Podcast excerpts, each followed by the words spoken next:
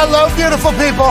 Welcome to our humble abode, the Thunderdome, on this Coach Saban Thursday, September 28, 2023. This sports program starts now. Football is happening this evening. The NFL will kick off its Week 4 slate as the brand new Lions travel to the Green Bay Packers on Amazon Prime this evening. Now, there's a fun little stat floating around about this particular game. This is the first time in 37 years that the Detroit Lions are traveling to take on the QB1 for the Green Bay Packers, in which they are currently favored by 2 going into Green Bay. This hasn't happened in forever. This is a whole new world for the Detroit Lions and their fan base, and they kick off a weekend slate that is going to be spectacular. Hell yeah. We'll be talking about all of it. Today, we got Michael Lombardi joining us in about 18 minutes. We got Nick Saban joining us about an hour and 4 minutes. We got Shams Charania joining us in the third hour out of The Athletic, because NBA's happening. Whoa. Yeah. A trade took place yesterday in the middle of our show.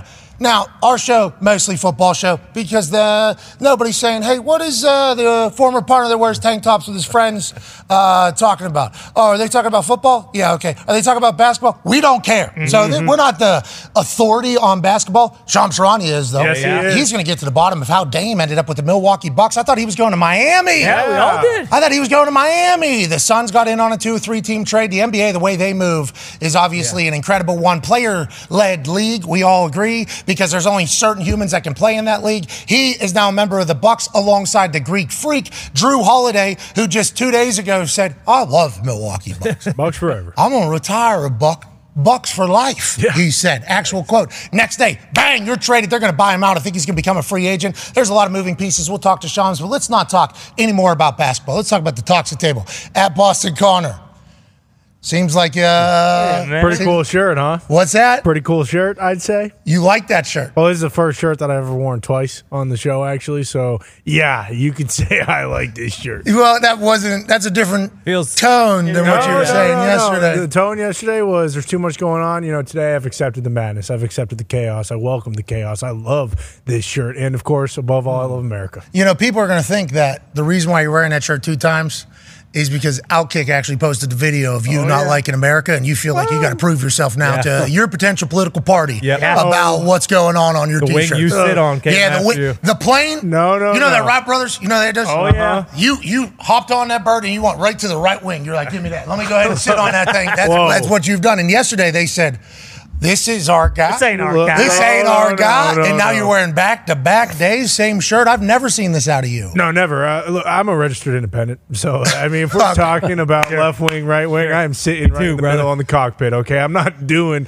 this hanging out on wings, okay? I love this shirt. That's why I wore it. And I think whether you're on the left or the right, you can love this shirt with your whole entire soul. Now, I did buy about 8 others that have American flags on them, maybe to prove. You think you tried a little bit. maybe to hammer home what I'm trying to spin here.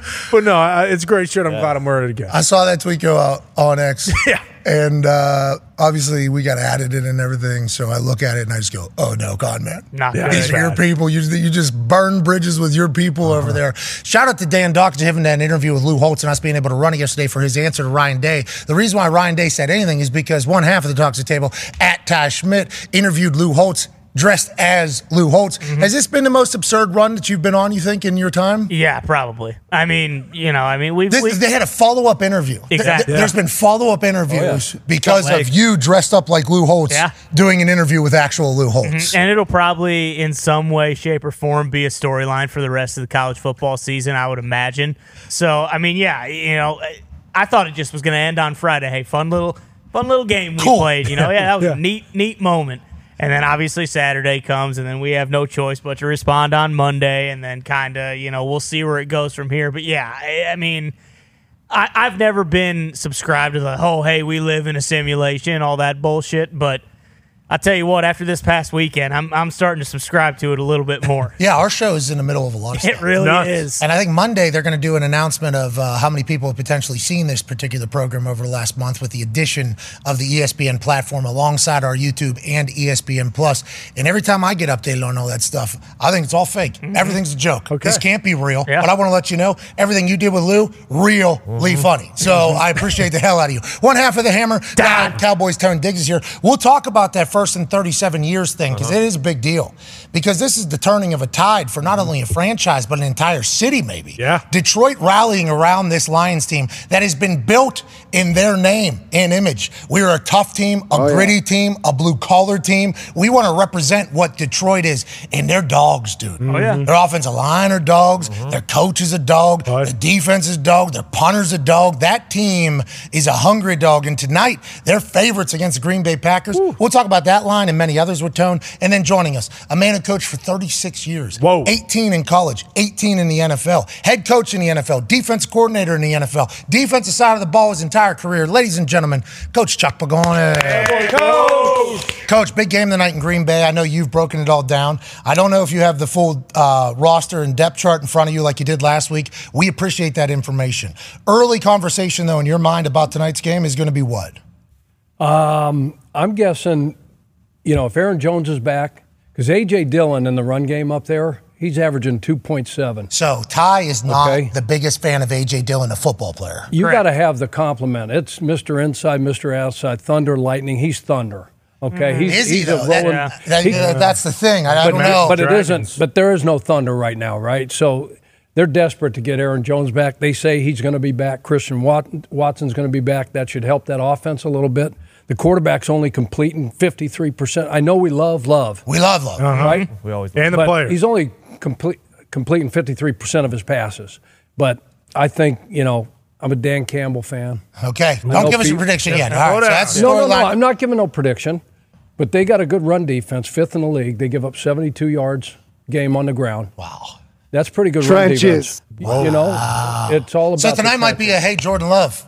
You know, only 53% completion or whatever. Been without Watson, right? Yeah. Oh, yeah. Him and Dobbs have only been doing their thing. Also been out without his left tackle. I believe he's out again tonight, David Bakhtiari, right? Yeah, and Elton Jenkins is out as well. So both the left side of the line won't be playing tonight. And it's good whenever like somebody like Aiden Hutchinson, who is coming to town, never takes a play off either, Foxy. Works so hard back there. How do you feel, Foxy, with your team being favored for the first time in 37 years against QB1 in Green Bay? Now, you told me earlier, if they were to get to win this evening, that'd be four straight against the Green Bay Packers. 4 in a row. For the Detroit Lions. Do the Lions have the Packers number, or is this just, hey, another game for the Lions? No, let me tell you this. 6 years ago, I met Ty Schmidt, and we talk Lions-Packers all the time, and he said this to me. He said, Foxy, nothing will matter for the Detroit Lions until Aaron Rodgers is done, retired, gone from the Packers. And here we are. We're finally here. We've won 3 in a row. Tonight will be 4, and we're favored in Lambeau. I think, hey, I'm going to say I think this is the Lions division this year. Okay. I really do. I love that. I love you saying that here going into week 4. You know, because we will certainly follow that storyline for a good time. But not only is Aaron not there anymore, remember how Aaron left the NFC North. Yeah. Home game. Yeah. Oh, yeah. Against the Lions. Playoff berth on prime time. And the Lions get a big-time win. And that was a meaningless game for the Lions, but think about what if the Packers win that? And what if they make a run in the playoffs? Does Aaron leave the Green Bay Packers? Oh. That was such a big game last year for Detroit and MCDC. And if you're thinking about what's potentially happened behind the scenes with Gunther Kuntz and LaFleur and how they view this era and wanting to move to this era, they're probably pretty thankful for the Lions. Oh, yeah. You guys get that big-time win on, you know what I mean? Send him into that darkness retreat, you know, and then Goff's we weren't able to get a hold of him. Goff's 4-2. Against the Packers? Yeah. Goff's a player. There's this clip coming out from NFL Films of Goff, and we saw this on, I believe, Everything DB with Darius Butler the other day. Yep. LaPorta's touchdown where Jared Goff stands in the pocket and has to take a shot. This is what Jared Goff said to the huddle right before. Listen to how calm, knowing he's going to take a free shot, because that's like a part of the play. Yep. This is the quarterback, knowing he's going to take a free shot in this next play. Listen to how calm he is and what he says to the boys right before it takes place. Lions with the football, 3-3 game. I don't know if y'all want to know, but this is the one. So, okay, everybody. Down in 10 after the penalty. Hands behind his back. Yeah. Hey, boys. So calm.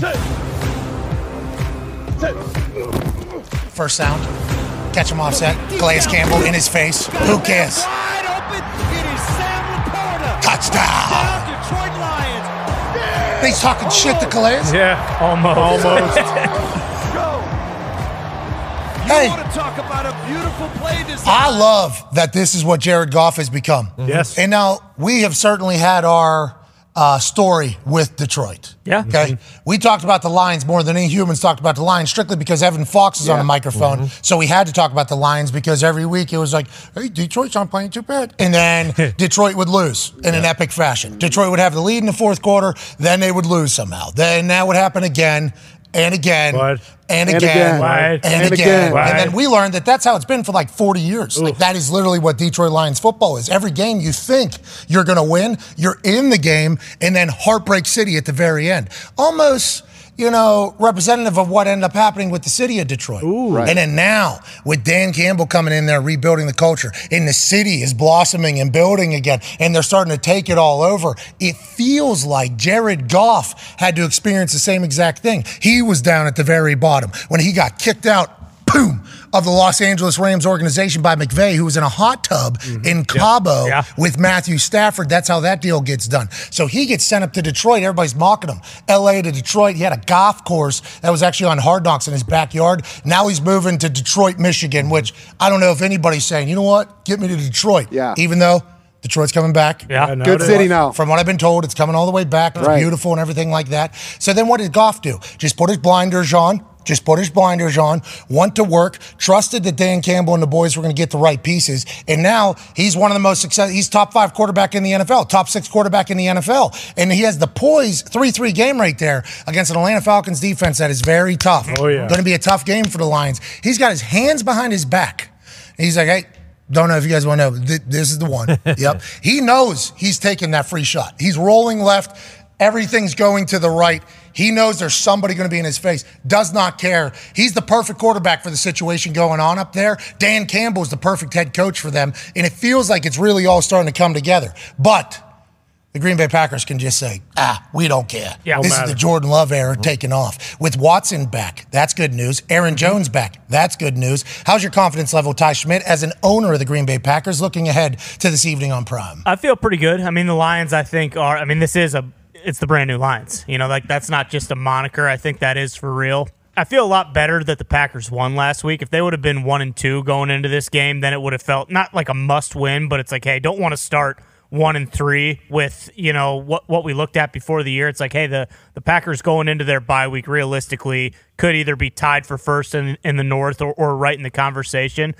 To Chuck's point, like Love's completion percentage isn't great, but he's done enough to win two games, and fourth quarter. And we said early on, like, hey, they shouldn't put that on Jordan Love. Like, he shouldn't have to throw 45 times a game in order for them to win. And it just so happens that he had to do that last week because A.J. Dillon wasn't playing well. Aaron Jones is still hurt, so I think it'll be close. I don't think the Packers are like their defense has been very good so far this year too.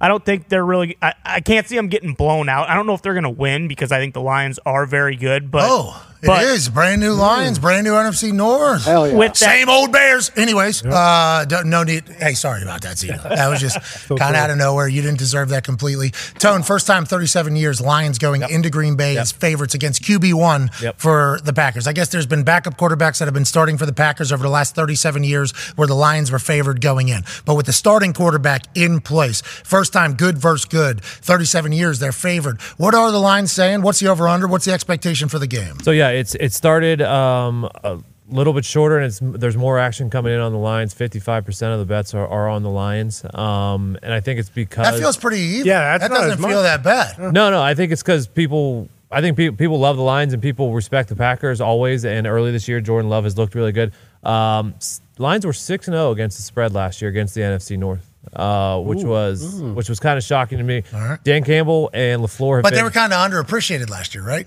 Weren't they like this year? Now it feels like start the year. They were you're saying even. Well, remember they started the year terrible, 1-6. Yep. And then they came on at the end of the year. We've always talked about how the primetime games kind of feel like poop games. Thursday night, 23-12-1 first half under. So not a lot of scoring in the first half on Thursday nights. The total in this one, I was just looking it up, which I don't think it's that high because the Lions have been playing such good defense. 45. Put the graphic up. 45 and a half. It should be in there. Boom, 45.5. I was making sure it didn't move, yeah. Yeah, 45.5, because the line has moved. It went from 1.5. Then at some places it's at 2.5. Yeah. And then some books have it at 2, and some books still have it at 1.5. Yeah. So I think they're all trying to figure out what the spread's going to be. Chuck, whenever you look at this, okay, and I know you're not a gambler. Nope. You Italians, we're going to talk to Lombardi. He goes, I don't actually gamble, but also have a full program and AI here. My system. My books. Yeah, if I was the book, this would be my line. And you guys are super Italian, so I'm not going to. I got the horn right here. Please don't judge. But also sports gambling since the history of the whole thing. Yep. You don't gamble, but you do look into it. Fair to say? Yeah. Lions being favored, does that change anything, you think, culture-wise for Dan Campbell going into Green Bay now that they're not they're supposed to win? That is not normal. Yeah. That's 37 years not supposed to win. Yep. So anytime you go into Lambeau, which is like a movie, you know, you think of Steve Sable and NFL films and the frozen tundra at Lambeau in Green Bay, Wisconsin. They zoom out, and there's like three-bedroom houses right next to Lambeau, just all around that whole thing. It's like a movie you go in there. NFL, fantasy, fairy tale land whenever you show up. Got to play a game there. It was beautiful. You feel like you're walking through the history of the NFL. And when you're going in there and you're not supposed to win, that's a lot different vibe, right, than whenever you're supposed to win? Or does that not matter to Dan Campbell? His culture is set. We see that, you know, first and foremost. So he's not going to allow them to – you know, succumb to all that stuff right now. They're hard-nosed. They're tough. He's not listening to any lines. They have enough confidence. Going in there last year and beating their ass at the end when Green Bay had everything to play for, playoffs in a line, and they go in there and beat them. No, they're not worried about any lines. It's about, hey. Let's think about these lines real quick. Tough. Foxy, you've done more research than me, because good call on that. Primetime last week of the season, supposed to be good to go to the playoffs. Right. Wasn't, though. But was supposed to be. Right. Got yourself into a position to be there. Yes. Beat the hell out of them. Opening night, beat the Kansas City Chiefs. Yeah. Okay, now we got the Packers on prime time. I mean, it's just like, this is a Lions team that's a wagon.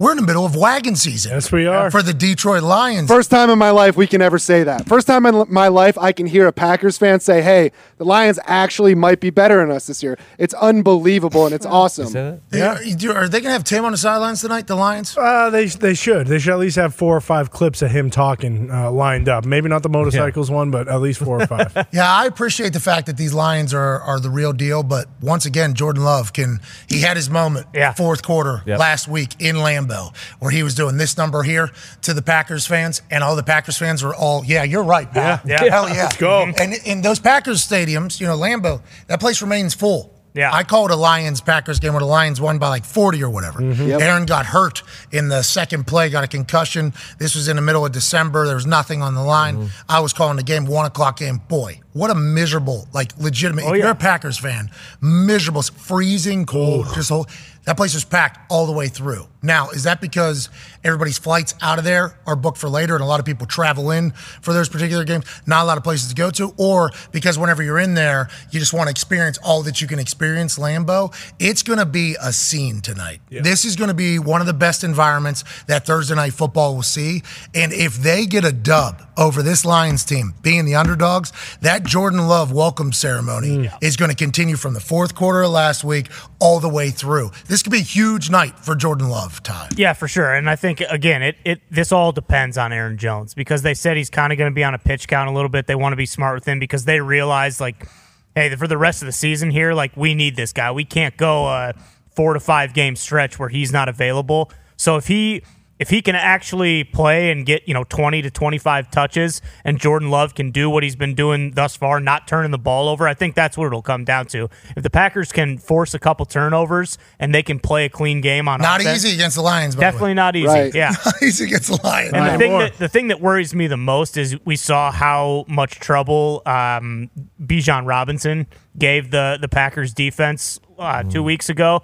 Jahmyr Gibbs kind of in that same mold. Yeah. I mean, that it starts and ends there. Like, they need to be able to stop the run. They haven't been great at it this year. Much better last week, but we'll see. If they play a clean game, I think it'll be close, and they'll have an opportunity to win. It'll be loud. Joining us now is a man who has – won 2 Super Bowls. Ooh. He's been a general manager in the NFL. He's been a coaching assistant in the NFL. He's been a consultant in the NFL. Right. He has a daily newsletter that he writes. Mm-hmm. He has a live show called The Lombardi Line. He has a podcast called The GM Shuffle. He is an author of a book, shout out here, Football Done Right, and others, New York Times bestseller. The man works all the time. Paisano, ladies and gentlemen, Michael Lombardi. Yeah!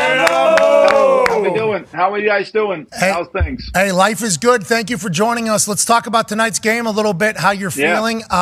Bakhtiari at Elton Jenkins at Christian Watson, the wide receiver for the Packers, in Aaron Jones in on a pitch count potentially. How does that affect things, and how do you see tonight going as the Lions are favored for the first time in 37 years in Lambeau against QB1?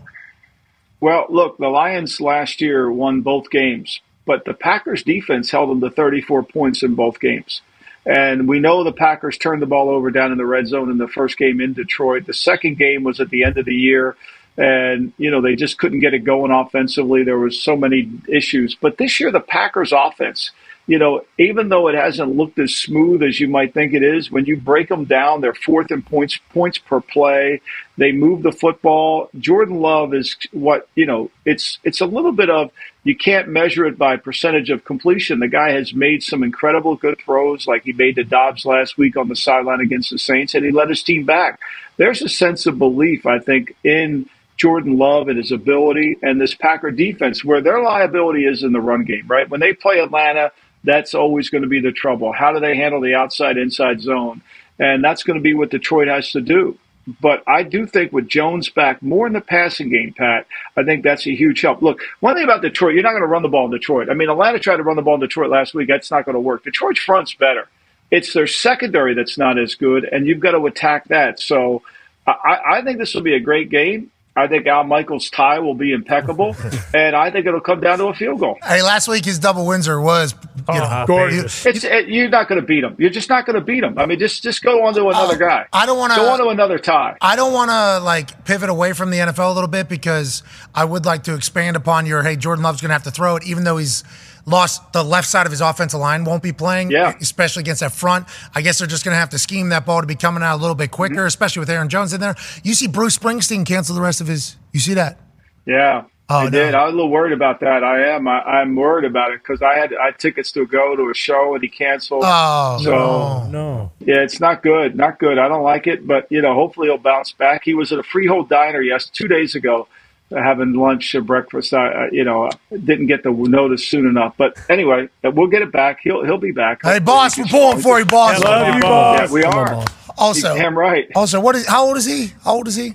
74. Just celebrated 74. You know, here in the great state of New Jersey, that's a holiday. This guy's doing he's doing 3-4 shows a week at the age of 70. Hey, take a nap, boss. We appreciate you, though. We appreciate the hell out of you.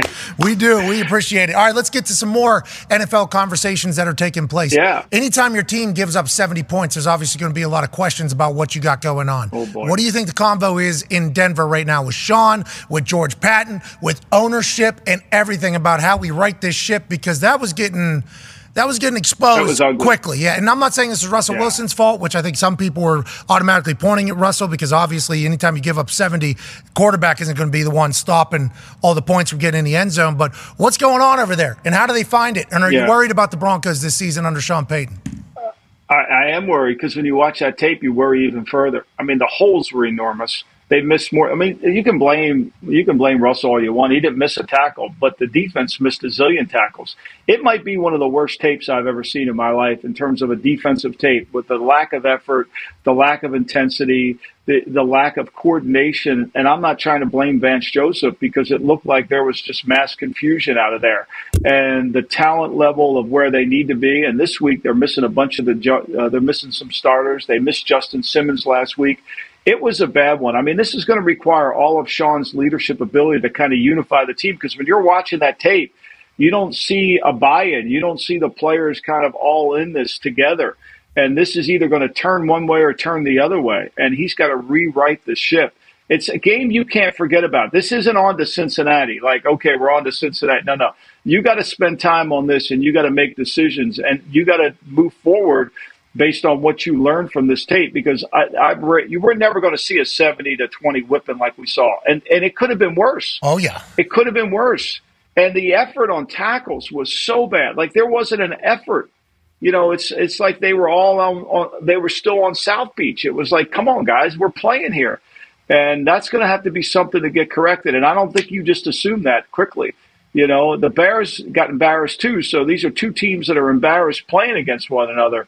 And they got to get it. They got to get the ship right. Yeah, and, you know, the flies on the ship, obviously, are a problem. But the Miami flu's a real deal, you know? Mm-hmm. Second floor, Tootsie's getting shoulder rubs. Can potentially linger into a Sunday game. Surtain, who's like in everybody's top three corners in the league, Mike White bombing on him. I mean, it was just like it was bananas. See, hopefully they're able to get that thing tightened up. I hate that, Pat. I hate when you put your best corner on their best receiver. Like, put double – like, you're not covering – nobody's covering Tyreek Hill. No one's covering Tyreek Hill. He had an angle. The first touchdown of the game, there's an angle on him by the safety, a professional athlete, a safety, and he outran it. It was, like, not even close. It was not – here's the play. With the deuces, here's the play. Yeah. I mean, unbelievable. He's wide open. Now, this guy's got an angle on him. And if it's two-hand touch, he doesn't even get him. And then literally, if it's two-hand touch, it's still a touchdown. So, like, you got to be able to handle this. And that was a great clip to show, because one thing that no one notices on this Miami offense is circle around the quarterback. There's nobody in front of him.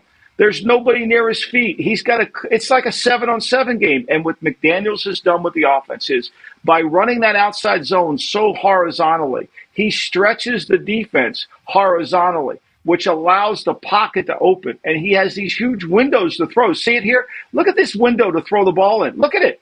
You got basically three players outside the hash marks. Mm-hmm.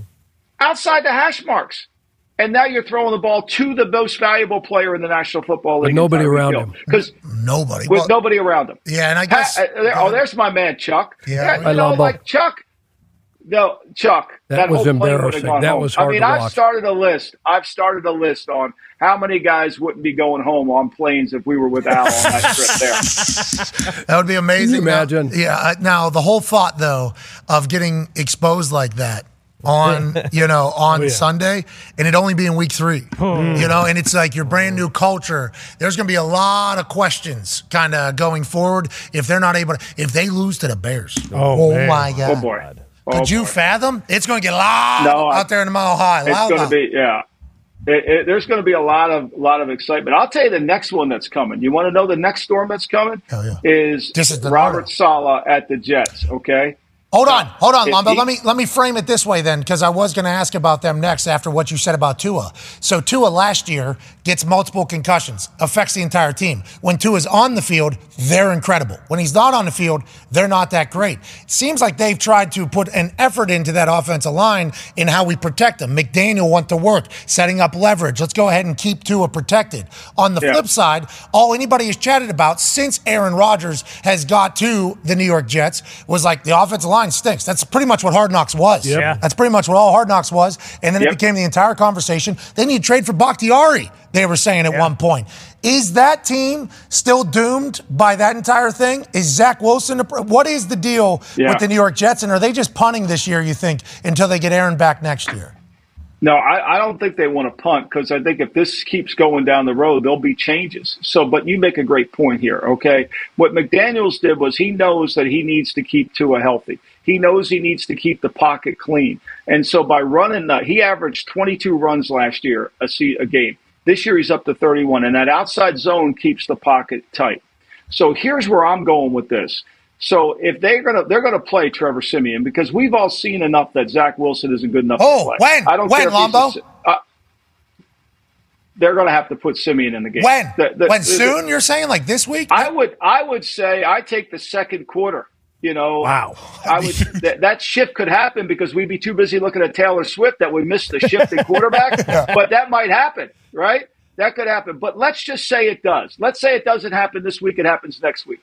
You're never going back to Zach Wilson again, Pat. You're never going back. Once he removes Zach Wilson from the starting lineup, that's the end of his career as a Jet. I'm just telling you, because as a team, and Chuck can verify this, there's no way once you bench him, you could put him back in, because then the team's just going to say, we lost. We're done. It's over. It happened last year. Yeah. Remember, it happened last year with Flacco and Stefanski. Mike White. They made shirts. the teammates made shirts, Mike White shirts they were wearing in front of this guy's face. I mean, it's wild, this whole Zach Wilson. Once you make that move, and here's where it comes to your point, that offensive line, if they go to Siemian, he's going to have to really be tough and strong to not get hurt because he's going to get hit. Don't matter. And so my point was, it's one thing to sign Trevor Siemian, right? You better sign two of them because if Siemian, who's not a big man, if he gets hit and gets hurt, you can't go back to Wilson. So who are you going to play, Boyle? You're going to put him in there? Could you imagine trotting Siemian out there? Okay, the New York Jets fans, by the way. They'll go nuts. Yeah, you got Fireman Ed, literally, give me my hat. Yeah. Oh! As soon as Simeon's going out there, they are all excited, just like they were last year. Yeah. When Mike White goes out there, the place goes crazy. Zach Wilson goes out there, they're actually booing. Whenever Strevler, CFL legend, goes on the field, they didn't even know this guy existed. The fans had no clue that this guy was on their team. It's a primetime game. He is now their quarterback. As soon as they hear somebody's in at quarterback that wasn't Zach Wilson, okay, let's go. We love this guy. Imagine Siemian going out there and then just like two plays, and then Zach having we already watched. They're still finishing the Jets chant for the other guy, and Zach, so we're back. Do it again. What a scene. That already happened to Siemian on Monday night as a Jet, I think. Well, we hope that doesn't happen. Yeah. We hope everybody remains safe, but that is like I'm not hoping anybody gets hurt. I'm just saying, as a general manager, you got to prepare for that because there's no way you're going back to Zach.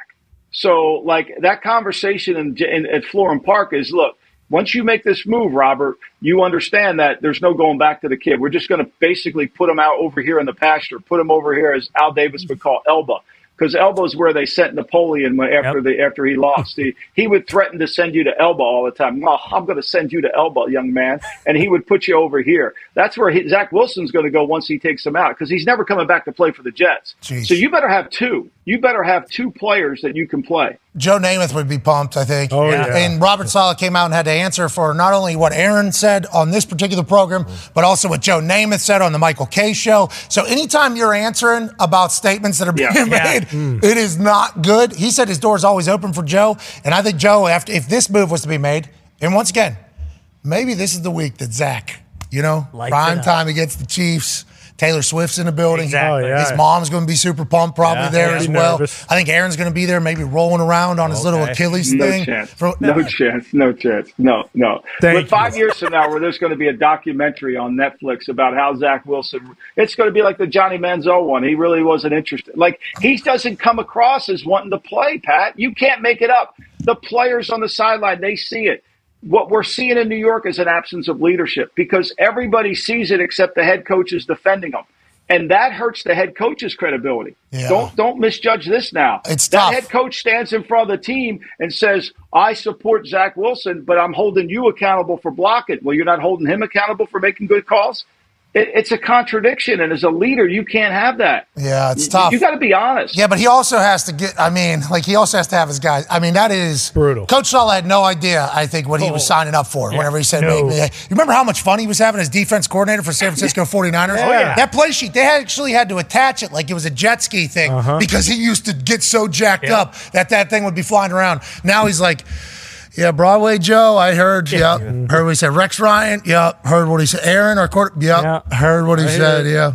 I love our quarterback. I think he's really good. And in the back of his head, he's like, did anybody watch Hard Knocks? Whenever I literally said, I never had a quarterback anywhere near as good as Aaron Rodgers. Like, he put down Zach in that statement. But now he has to kind of put up the front to all the boys that he supports them. Tough scenes.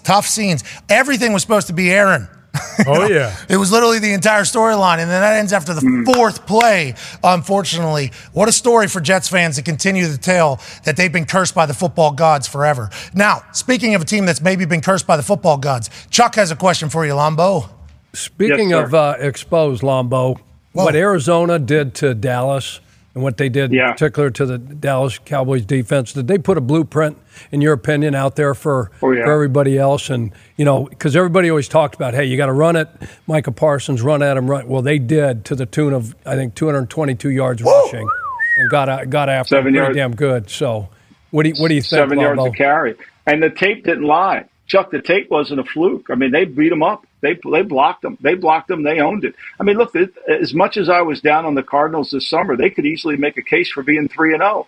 They let a game slip away with New York in the second half, and they had Washington. The problem is they're a 50-minute team. I think they've scored 18 points in the second half, and they haven't been able to really get going. They can't adjust it out. But they, when you watch that tape against Dallas, they moved the football effectively. They blocked them up front effectively, and Dobbs made some throws that were easy throws to make, and he made every one. Decision-wise, they did a great job. I would be, after watching that tape, when I finished that tape, I'm like, everybody has Dallas as the number one defense in the National Football League. I'm not so sure about that when you watch that tape. Yeah, we all saw it. Yeah, we all saw it. We all felt the same thing. Niners, what they did against the Giants, they're in the conversation. Cleveland Browns defense right now with Schwartz is ridiculous. But let's stay with the Cardinals real quick because nobody's really talking about them. They have outperformed everybody's expectations and thoughts. Josh Dobbs, it's his seventh year, I think. Seventh year, that's his first ever win as a starter. The guy's an actual rocket scientist. It's like there's no chance, or is it? Can Dobbs win this? No. Can Dobbs win this team? Can this be Dobbs' team, or is that not possible? Yeah, I think it already is. I think he's kind of developed the leadership for the team. They believe in him. He's smart. He's prepared. You could see a whole different attitude. Their culture's changed. You could see it right before your eyes. I mean, look, they're not going to be able to win a lot of games, but they're going to give you – they're a problem. They're going to make it hard for you. And if you think you're walking in there to play, you know, and have the lead 14-0 after the first quarter, that's not going to be the case. And they play hard. How do they balance the Kyler situation, though, then? How's the Kyler situation happen, you know? Because Kyler, good teammate, by the way. Saw Kyler clapping, pumped up for the whole thing. Sweet fit. But that's a real scene. I think you got to ask yourself the question, do you want to pay $58 and $92 million over the next 2 years guaranteed? I think that's the question. That's really what it comes down to. And if you put him back out there on the field and he gets hurt, you've basically – that decision has been made for you. So it's something you got to think about. Look, you also got to think about, is any of these guys in the draft better than Kyler? Well, I think they're saying like seven guys. Everyone. Anybody in this draft better than – like, that's why you have to grade players in any scouting. You got to grade the players. You grade the player. This guy, I got this guy graded 69. But this kid coming out, I think he could be an 8-0. So now, wait a minute. We got to make a decision here. So you just said no to Dobbs, it sounded like. Dobbs not the guy? You don't think Dobbs could become the guy? I would say that, to me, I think Dobbs is great for what they're doing, and he's secured himself a job in the National Football League as a backup. He's going to play for a while in that role. Now, if he keeps getting better, maybe he could become a starter. Look, there's not enough starting quarterbacks in the league right now. I mean, imagine if the Dobbs were on the Jets. There would be life in New York. Oh, my God. Wow. There really would be. Yeah. It would be a whole different story, I guess. Now you just got KFC, obviously diehard Jets fan, just telling a story of, oh, great, we're back at the point where we're going to games to see if Taylor Swift's there. Yeah. It's not for it because of our team, but, hey, Aaron's coming back. Yeah, Aaron's coming back. Eventually. Maybe they'll fix up that offensive line. Connor has a question for you. Yeah, Lamo, you're probably the only one, I would say, that talks into a microphone on a weekly basis that can actually talk about Bill Belichick with firsthand experience and know what he likes and doesn't like. So this is directly and I think only for you. When it comes to Mac Jones, obviously he's played better, but when it comes to the bullshit twisting ankles like with Brian Burns, allegedly there was a cup check on Sauce Gardner. There's video. There's video that, Mac Jones might have backhanded Sauce Gardner's, kit and caboodle. And unfortunately, a lot of players have now come out and talked about how, he's just a dirty player and that is who he is. What does Bill think about that type of stuff? And when they go to the film room and they're watching that back, is Bill telling Mac, like, hey, we can't have this in the game? Or how does that work when it comes to breaking it down? Well, I think he has great respect for the integrity of the game and the game. Right? Like the players in the game and the opponent. And so, that stuff not going to get tolerated. Like, there's no need for that. Like, we don't need to do that. Like, there's no need to do that. Oh, so Mac doesn't listen to Bill. Mac doesn't listen to Bill. Wow. Well, that you're jumping 1-to-1. I didn't expect that he did that. You're leading the witness here, Pat. The problem with Mac is, when you look at the situation as he's played in, Mac. The bigger issue is Mac's got to play better, right? Mac is 0-10 against the spread in his last 10 starts as an underdog. I mean, that's a fact. I mean, he's got to play better in these games. This is a big game for Mac. because if they can protect, they can move the ball on Dallas, and their defense will be in the game. Their defense is good. Their defense will keep you in any game. So, but there's no place for that in any part of the game. Like, there's really no place for cheap shots. There's no place for that. Like, you know, we know what goes on the bottom of those tussles to get the ball. I get that, right? I get that. And Mac got hit by the other guy and all that, but there's no need to do that. Like, don't take it any further. And I think as a coach, you have to coach that. I think Mac Jones just has I got to do it. Yeah. You know, like, I think that's just a part of probably who he's been for his entire life. I assume when he's a kid, little youth, oh, my God. Oh, the amount of things that he was doing. Pinkin. Oh, so much pulling leg hair. Yeah. Probably just all the little stuff that you could potentially do. But in the NFL, hey, karma's real. You know, we talked about it. Football gods are a real thing. Yes. Like, that's normally why people don't like to do that type of stuff. But there's been offensive linemen that have been known for this type of stuff. Corners have been known for this type of stuff. Yeah. Like, hey, this guy's a dirty player. Yeah. That's just who he – hey, we're playing a dirty player. That's who this guy is. Never a quarterback, though, you know, because it feels like quarterback normally exposed the most. So you could potentially get it, comeuppance, which I assume will come at some point. But Bill O'Brien's the right answer, right? Bill O'Brien's the right answer to make him better? They look better, and he's played better. I mean, the two throws, Connor, I don't know, I was screaming at the TV, but the third and three throw that he threw down the field that when we got to get the first down to put the game away, brutal. And then the other one on third and six that he throws over to their bench. You know, you got to make those throws. See, that's the difference between what separates quarterbacks, right? It's the most when the pressure's on, we need a first down or we need to get a first down. You got to make a tight window throw through the keyhole. That's really what it comes down to. The last 5 minutes, who plays the best at the quarterback position? And that's why guys that lead their team to Super Bowls can do that, you know? Yeah, remember the game you played India? You played against Baltimore. I think you were on the – I mean, they got, Dallas Clark. It's third and four, Ray Lewis. And Peyton put the ball in a window that was as small as could be, and you say, "Okay, that's right. That's why he's one of the greatest." Oh, there's the guy. Yeah, Tom, obviously, Aaron, all the greats have those type of moments. Yep. Mac Jones, we're waiting on it, I guess, to be in the big spot to get to do it. And then you think about what's kind of lingered since then.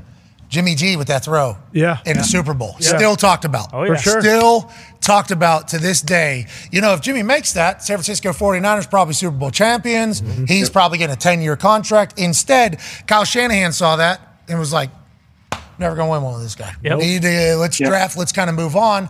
He at Las Vegas. Okay, so let's stay in this vein of you knowing people well from New England. McDaniels out there at the Raiders.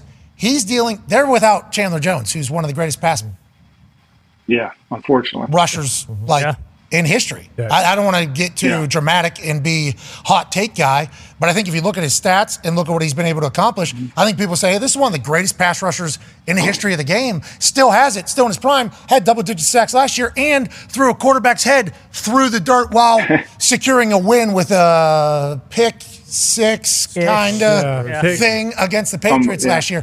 He's no longer with the team. This morning, he was live on X, and it just so happened to be at the exact same time we were all working out, so we watched it. He's been away from the team. Nobody's really talked about it. We assume he said some, very terrible things about Josh McDaniels. Now, Josh McDaniels still has to step in front of an entire team that probably heard all of those things, who like and know Chandler Jones, and give his message. How is Josh handling that? How would you tell Josh to handle that if you were the general manager over there? And how does the organization get this thing right with Chandler? Is that even possible at this point? I don't even know if it's possible. He said a lot of bad things about Mark Davis, the owner, too. So I think what you got to do is you got to address it. You got to address it. You can't ignore it. Look, I think it's a cry for help from Chandler. Now, he claims he's not hurt. He claims everything's fine, that it's against his will. This is not the kid that I know that helped put a Super Bowl ring on my finger in 2014, the way he played. So this, to me, seems outside the norm. Although in 2015, he had one of these instances is one of the reasons, I don't know if you remember, but then he got traded to the Cardinals. So there might be something going on here. And I think for Josh, you've got to address it. You can't ignore it. You've got to address it with the team, and you've got to rally. I mean, you saw it in New England with those T-shirts. There's no one coming to save us, right? You got to address all the problems, because if you think they're not going to, then they linger. Then they go forward. And you got to build a sense of belonging with your team, and you've got to get them. And I'm not saying it's me against Chandler or Chandler against the owner. I think you got to address the issues because I think the players know what's going on. You guys know. You've been in the locker room. You know. It's different than what the media reports, you know. And so you have to understand that. And I think you got to head it. You got to take it straight on. And that's where you have to have leadership. That's where Robert Sala's got to take it on. Okay, guys, I'm doing this because of the quarterback. You got to explain it. That builds trust as your leadership in terms of the players. You can't just assume it's going to, okay, well, we'll cover this later. No. They have no chance. Hey, Chandler, we miss you in the NFL, buddy. Mm-hmm. Yeah. You need to hear that. We miss watching you do your thing. You're one of the greatest of all time, brother. You're not able to do that right now. We hope you get to a point to be able to do that. Hope that message hits home because we do miss you. And the Raiders certainly miss him as well, although it feels like that's probably never going to be a thing either. Ty has a question for you. Lombo, when you look at the Chargers on Sunday, you know, they kind of snatch victory from the jaws of defeat, even though Herbert, you know, throws for 40 completions, over 400 yards, and then after the game, you look on social media and online and everyone's talking. It's the same thing. Like, no one really cares that the Chargers won because people are kind of at the end of their wits with Staley and just, you know, going for it on fourth down, relying on the analytics, all that kind of stuff. Do you think that win in Minnesota will kind of spur them moving forward, or do you think Staley's just the kind of guy who can't get out of his own way and we're going to be talking about the same stuff with him week after week? Yeah, I think we're going to be talking about the same stuff after week. Now, see, to me, the going for it on fourth down, he talks out of both sides of his mouth on analytics, right? So here he is. He's got 7 incomplete passes in the game. The Minnesota Vikings defenders only touched the ball 3 times. The defensive backs only put their hands on the ball 3 times. So, and before the call run, they had carried the ball 14 times for 30 yards. So when they post those numbers up there, you know, some guy on Twitter says, if they go for it, it's 88% and they get it, they win 88%. If they don't go for it, it's 82. It's incomplete. It's an incomplete thing because if they go for it and run it, they can't run the ball. But if they go for it and pass, it might go up to 95%. So, like, how do you say I stand behind the analytics when you don't apply the analytics to the game situation that you're watching? Analytics are on every side of every argument of all time. It's amazing. It's amazing. Right? If you pass it there, you've got a pretty high chance you're going to get a completed pass and get more than a yard. The clock's going to stop anyway, so it's insignificant. So this is what I have a problem with Staley. He hides behind the analytics and say this, but then he behaves in a play call that is non-analytical. Because why would you call a run when you're averaging less than 2 yards a run? Why would you do that? Yeah, it's a 13% difference, too, if it's 82 to 95, you know, especially with the throw in there. So are we really taking the analytics to the next level or just the basic level of what's higher, what's lower? A lot of his decisions, though, he says are for his team, you know, so he wants his team to know that he believes in them and defense to know he believes in them. We talked about this a few times this week, but I think Chargers fans are at the point, too, where they're like, this was cute. Yeah. Mm-hmm. This was cute at one point. Nobody believes it. Nobody on that sideline believed in it. Look at the effort on the play. They couldn't even get it back to the line of scrimmage, and they hand the ball off to Kelly as a fullback spot. Look, what people don't realize is Kirk Cousins has been remarkable. I mean, he's got better numbers than Tua does in terms of yards. Now, they've turned the ball over 6 times inside the 10-yard line. That's what's killing them. They have 7 fumbles as a football team, Minnesota, as a team. Minnesota, if Minnesota wins that game, we would be happy. That's why, as a coach and as an executive, you got to watch the game as if you don't know the score. Because that's the only way you make good decisions. And if you watch that tape, you know really what happened. They got fortunate. Yeah, I think it's interesting, this whole Brandon Staley, Justin Herbert, because when you look at him, and he was on our show, he's very nice to us. The Chargers have been very nice to us, so we appreciate him. So I don't love saying this. But you just look at him and look away, you go, can he win a Super Bowl? You know, like that, because that's everybody's goal, especially whenever you pay Herbert the amount of money that you just paid Herbert. You know, like that's, and they pay everybody. Like, we're trying to win a Super Bowl. Yeah. Do you think he can win a Super Bowl? I guess we'll find out. But a lot of the decisions are making it's like, well, look up to the opening game. I mean, they got the ball with 1:46 to go. They got timeouts, and they can't move They could beat Miami for all the talk about Miami, and I think Miami's great. But Miami could be 2-1 if they just execute a 2-minute drive. And Herbert throws the ball, an intentional grounding call that kills him. Then they give up a sack.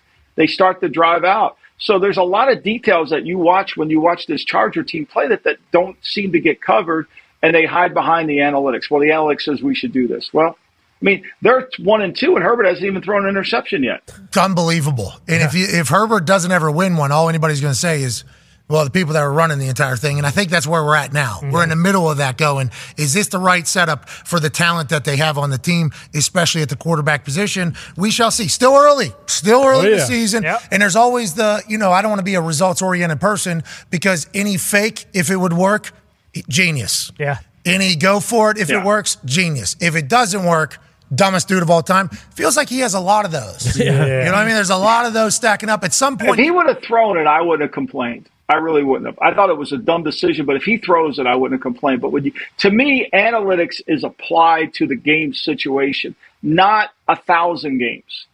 Because if you can't block the right tackle, or if you can't block the end, what good is doing what you want to do? Well, the analytics say nobody nobody completes the sentence in analytics. They're like the Wizard of Oz. They hide behind a curtain and say, well, we should go for it. Okay, what play do you want to run? Like people that say, well, you should do this with Zach. Oh, what play do you want to call? Like, tell me a play to call here. Isn't it players, not plays, right? So if you're going to do that, just put big people in there, run fullback in the flat. We've never stopped it. You can never stop.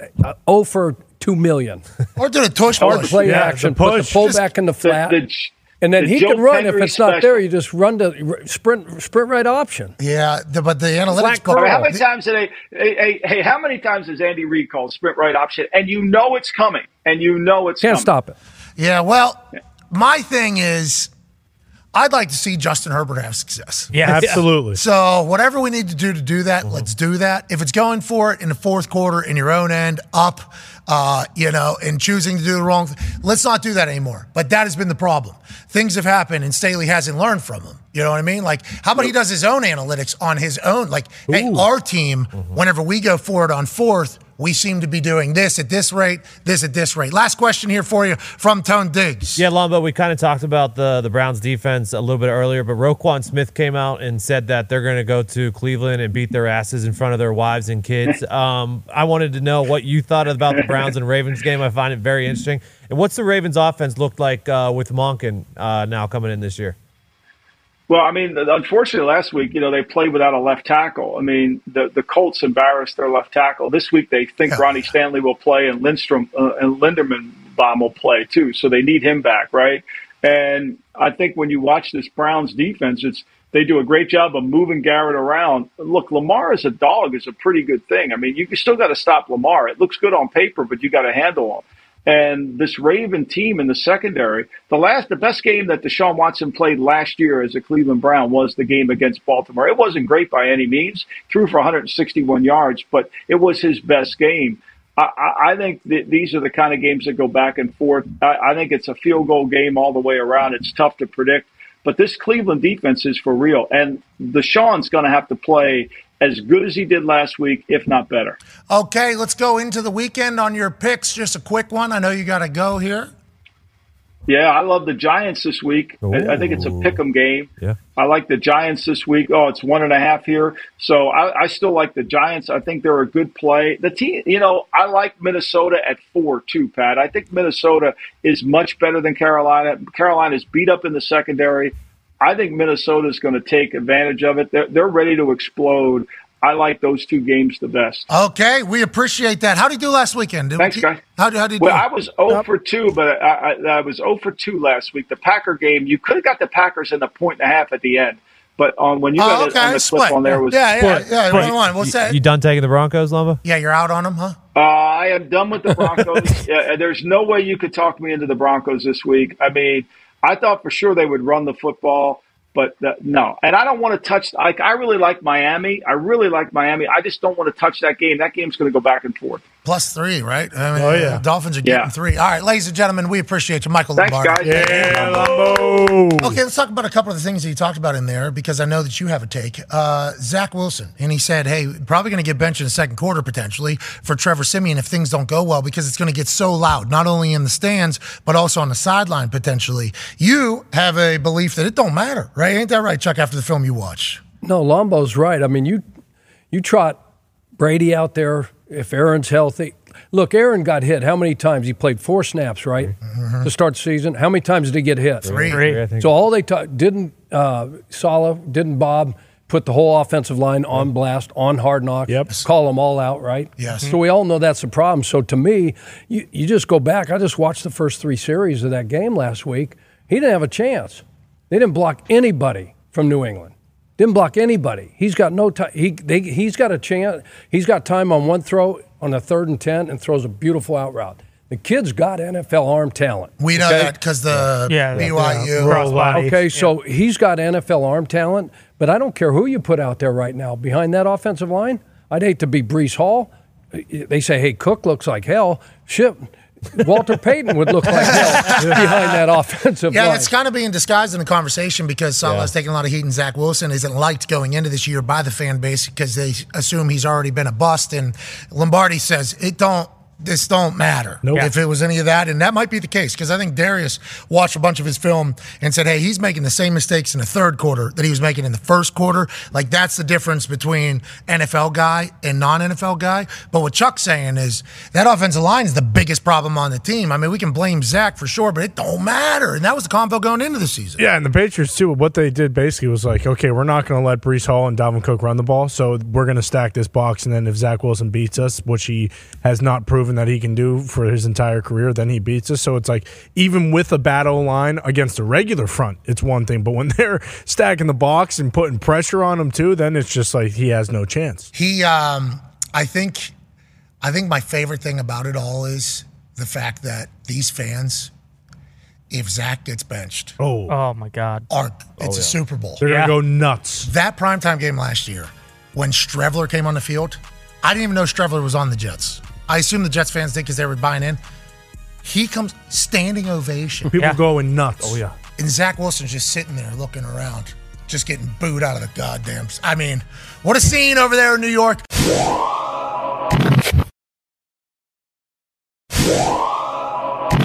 Joining us now from Nattican, Ohio is a man who's a college football national champion, a Super Bowl champion, the all-time leading tackler for the Green Bay Packers, a COVID survivor, the current president of the state of Ohio. Ladies and gentlemen, A.J. Hawk. Hey, A.J., how you doing, pal? Doing great. Good to see Chuck in studio as well. What's up, Chuck? How you doing, A.J.? Good to see you. This is great. Good. Always, Chuck. I appreciate you. Appreciate really you being here. You guys. You say Tone? Tone looks pretty good today, too, doesn't he? Looks pretty thick. Tone looks amazing, yes. Chuck's only there once a week, so I always want to make sure I acknowledge Chuck when he's in studio. All right, my turn. Hey, Con.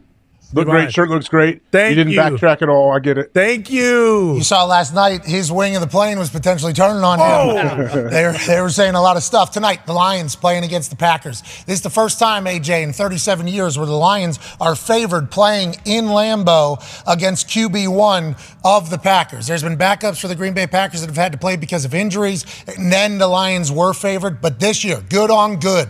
Lions going in, favored by 2. What are your thoughts and expectations for this evening on Prime, AJ? Well, I mean, this is pretty crazy that the Lions are favorites going into Lambeau primetime night game. Oh, you're like disgusted by it. How long did you play? How long did you play for the Green Bay? I played 11 years, but I understand. I was 9 in Green Bay. I understand why there is hype around the Lions because Jared Goff is playing well. Their defense is flying around. Like, they have a ton of studs. They really do. But I think it's a big deal for them. If they can go into Lambeau and get a big win here when they're expected to win, it'd be a huge step for them. This guy won a Super Bowl with the Green Bay Packers, obviously, the all-time leading tackler for the Green Bay Packers. So for him to learn, Lions are favored coming into our home, huh? Did you hear him? He kind of He almost choked on his own. Yeah. What the hell is going on? And AJ played against some good Lions teams, like actually good Lions teams with Stafford. That's real. That's real. So good. All those playoffs. Calvin Johnson. All right, okay. Let's move away from Rayola. All right, let's move away from tonight's game. Let's chit-chat with the greatest of all time. Ladies and gentlemen, it's been an honor these first few weeks to get to have this conversation with this particular man, because this season for his team has certainly been one that the people have been chatting about. Oh, yeah. This past weekend, they were going to be exposed by Lane Kiffin. They were going to go in there and lose to Ole Miss, and all of a sudden this season was going to be dead. Ja, multiple score win. Ladies and gentlemen, the greatest college football coach of all time, seven-time national champion, Nick Saban. Yeah, coach, how are we doing today? Coach, you were supposed to lose. Your team was going to get exposed, and this was going to be the worst year of your life as a head coach at Alabama. That was kind of the chatter going into last week. Did you hear that, and what were your thoughts of the game, Coach? Yeah, I hear everything. I hear pretty much everything everybody else hears, but try to stay focused on what's in front of you. And, you know, I think there were a lot of lessons to be learned in, you know, last week's game. First half, we really lost 7-6 and shot ourselves in the foot numerous times. And second half, we played a lot better and, you know, won like 18-3. So I think, you know, you ask players, okay, when it worked, why did it work? And when it didn't work, why didn't it work?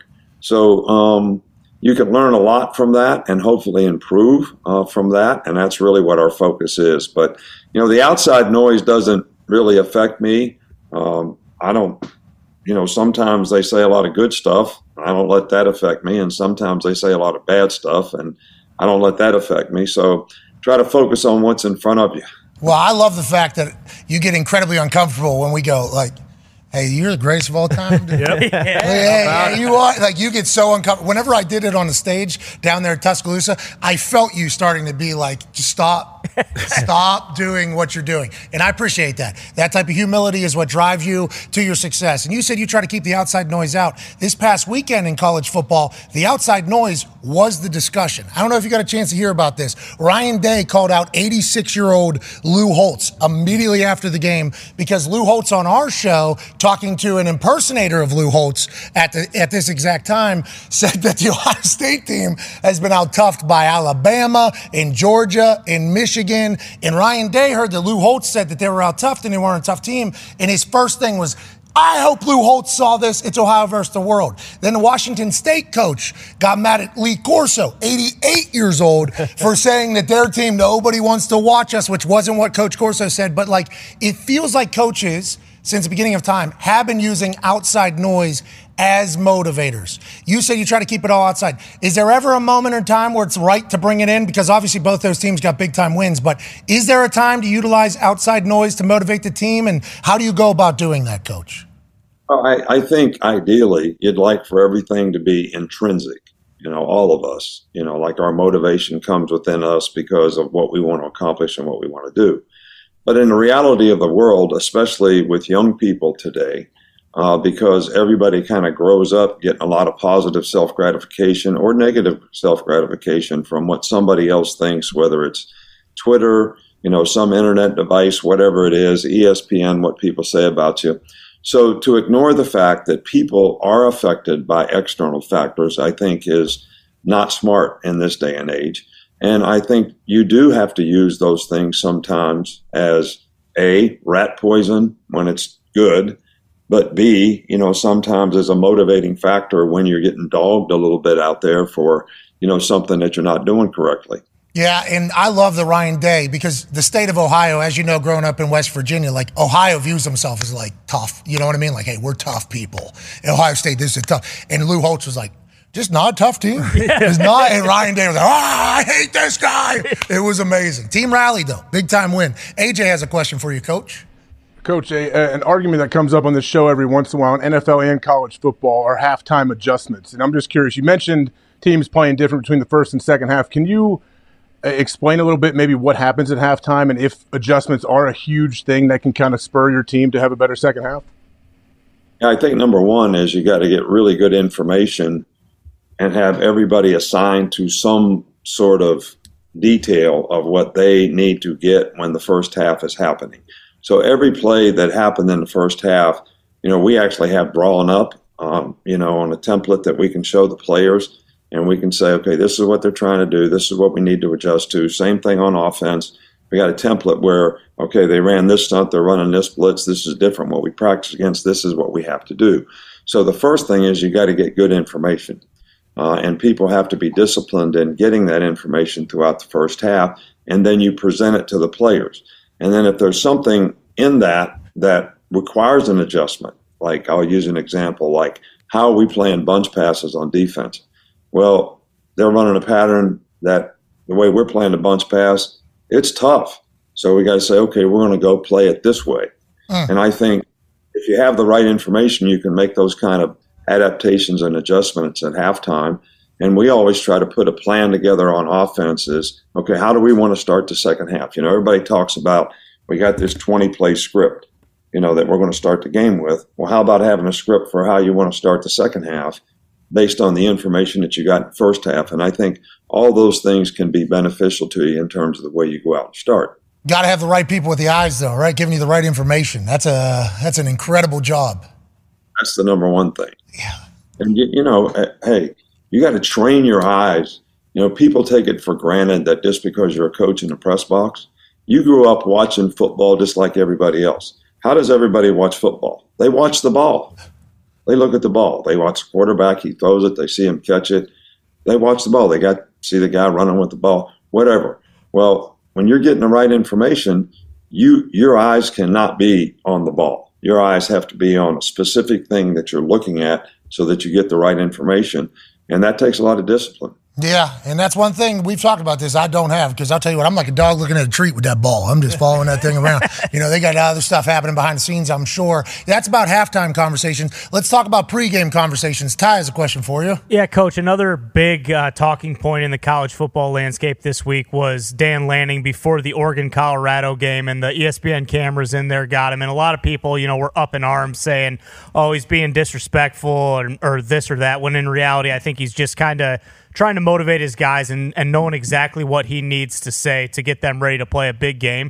Do you have any and you don't strike me as like a rah-rah guy before the games, but do you have any opinion on when you are, you know, kind of in that intimate situation in the locker room trying to get your guys prepared for a game, and whatever something you may say is picked up by like a camera or an ESPN camera or CBS or whoever it may be, and then it's leaked out to the media and the public, and it kind of gets a much bigger you know, conversation going around it than maybe you anticipated?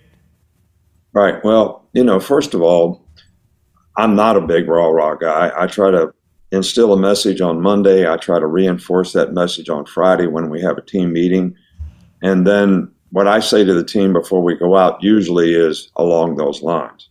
But I also think that there is sacred time. You guys, most of you guys played. Yes, sir. All right. So sacred time that a coach, the players, things that get said in the locker room, whether it's halftime, right before the game or whatever. And I know the media wants to have access to all these things because it makes it interesting for the fans. And I appreciate that. And I understand that.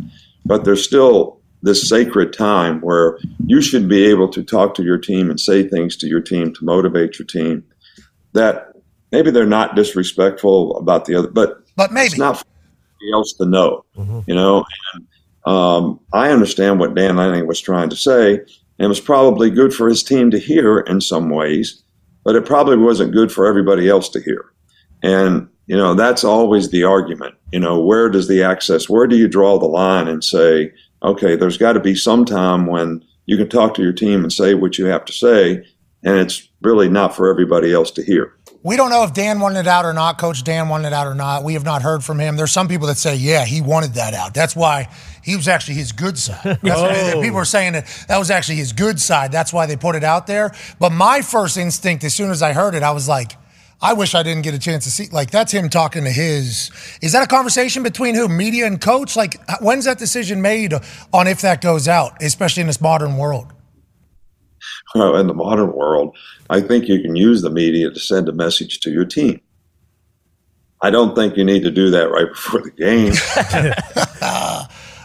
I mean, that's something you do on Monday when you talk to the press or whatever, and you want to get a message out there because your team's going to hear that message. So you can reinforce it in a team meeting, but you want everybody to be thinking that way. And sometimes you want your fans to think that way too, so that rat poison doesn't get to them. Yeah, I'm intrigued about the behind the scenes on how that got out, because I don't think Dan wanted that out. I think, but people think Dan wanted it out. Doesn't matter because they beat the hell out of Colorado. You know what I mean? And also the things that Colorado was saying in the back made that game even bigger. But I'm very interested how coaches draw inspiration to galvanize an entire team. It's not easy at all. So the fact that you've done it for so long and are still doing it, bravo. A lot of work. AJ has a question for you, Coach. Coach, you mentioned you try to give your team a message on Monday and then reinforce it on Friday. How do you come up with these messages? Do you plan these in the offseason or just come up like week by week when you see, hey, this is what we need to focus on? Well, I actually use other people to try to stimulate my thoughts as to, you know, what I should or shouldn't say and how I should say it. And I have a sports psychologist, a sports psychiatrist, that I talk to probably 2 or 3 times a week. And between us, between the circumstance that you're in, the team that you're playing, the outside noise that most people are hearing, including your team, you try to come up with a message that is a positive one to help them move forward. So I don't try to invent all this stuff on my own. Now, but, you know, we had like 14 speakers in fall camp. And a lot of them were inspirational speakers. I sit in the front row every day and I take notes on everything that every guy says. And if there's any bit of that information that I could use down the road to reinforce to players, because they're going to hear it, but they're not going to remember it 2 months from now. You know, I'm always gathering information. I'm always reading books about, you know, how do you affect human behavior, because that's what we're talking about. You just call it motivation, but you're really trying to affect human behavior in a positive way so people can get the most out of their talent and ability. I think we talked about this before. You know, human nature is to survive. It's not to win the championship. It's to survive. It's to do what you have to do to survive. And, you know, you tell a guy, if you sell 10 cars, you get to go to a trip to Bahamas. When, after he sells 10 cars, he's going home and sit in his chair and eat Tostitos and drink beer. He's not going to try to set the record, all right, for how many cars you could sell in a month. All right, that's human nature. That's normal. So we're trying to take people from normal human nature to be the best you can be. And we sometimes assume, all of us, that just because someone has talent, they want to be the best that they can be. But that's not necessarily the case, so you're always trying to close that gap. I call it capability gap. What are you capable of versus what are you doing? All right, and you're always trying to close that gap, and if you can do that and get everybody to buy into that, then your team starts playing to their potential.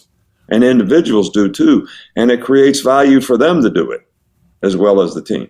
Anybody that you've not been able to reach that, like, you kind of got bummed out about, or on the flip side, somebody that was maybe tough to reach that you did reach and became a great success story? I assume that's in abundance, but anybody come to the top of your mind in that situation? Yeah, I mean, I don't want to mention any names, but, you know, we've had numerous what I call energy vampires. That you're taking all your time trying to close this gap. And you never seem to be able to affect it. And we always have, you know, 4 or 5 guys on your team that are that way. They're very talented guys, but yet they don't seem to be able to get it right the way you'd like for them to, or the way that would benefit them. But we've had a lot of guys, and this happens because we have a lot of help from a psychological standpoint to get guys to turn around and to be able to understand, you know, what they have to do to be a good player, and they respond to it. And, you know, I don't want to mention any names, but we've had quite a few guys. And I think one of the things that have helped us be successful through the years is the ability to get those kind of guys to play well and to be consistent and develop the kind of competitive character that you need to, you know, be a consistently good player. Coach, you don't like compliments. Here comes one right down the pipe. So I forget when it was. It was a couple of years ago. You and I had not met each other yet. I knew a lot about you. You had not known that I existed, but that's because you had been at the top of the world, and I was a punter in Indianapolis that had been arrested for public intoxication and wears a tank top. But I saw you do a press conference after one of your players got, like, arrested for something. okay? And you said, what am I supposed to do? Throw this guy back to the streets? Is that what you want me to do? Do you want to, or maybe do you want to give us a chance to teach this human how to be a productive member of society? It was like, I don't know how many coaches would take a stand like that for their player. And as soon as I saw it, I thought to myself, that's the realest mother, that I have ever seen in my life. And I think all of us appreciate that in your dedication to making people better. And on the psychology side of this thing, what do you think you learned from Milroe this past weekend after what happened at UCF whenever he didn't play, or USF, I'm sorry. Was it USF? USF. Yeah. USF, you had that rain. You looked so cool in that rain. I think I told you that last week. So after USF, you played Buckner and the other guy. Simpson, the other guy. And then Milroe becomes the starter the next week. We ask you about it, and you say Michael Jordan, when he went into the Hall of Fame, brought the coach that benched him, brought his college coach, brought his NBA coach, and that's who he had with him. And you said you were excited to see how Milroe responded. I think he completed like 80% of his passes, had one interception, obviously can't happen, get a big-time win. What did you learn from him through that entire process, maybe from a psychology standpoint, that makes you say, hey, yeah, we got a guy now with Milroe? Yeah, well, let me make a comment about the first thing you talked about. Okay. Yeah, I think that the media and a lot of folks out there think that discipline is punishment. Discipline is doing something to somebody that will change their behavior to help them be more successful. So it's no different than raising kids. All right. So you want your kids to do a certain thing. All right. Spanking them is not going to get them to do that, but maybe a lesson to be learned that would help them develop and have a chance to be more successful in the future. So, discipline is really not punishment. Discipline is, change, doing something to somebody. Maybe you take something away from them that's meaningful to them that changes their behavior, so they have a better chance to be successful in the future. So I just wanted to make that comment. No, but it was awesome. Hey, when you did that, I think every player that's ever played football, I think AJ was even nodding his head. Yes, as soon as we saw it, we're like, thank you for not just giving up on a guy pretty much completely. He was 18 years old. That was beautiful, Coach. You need to know that. Yeah.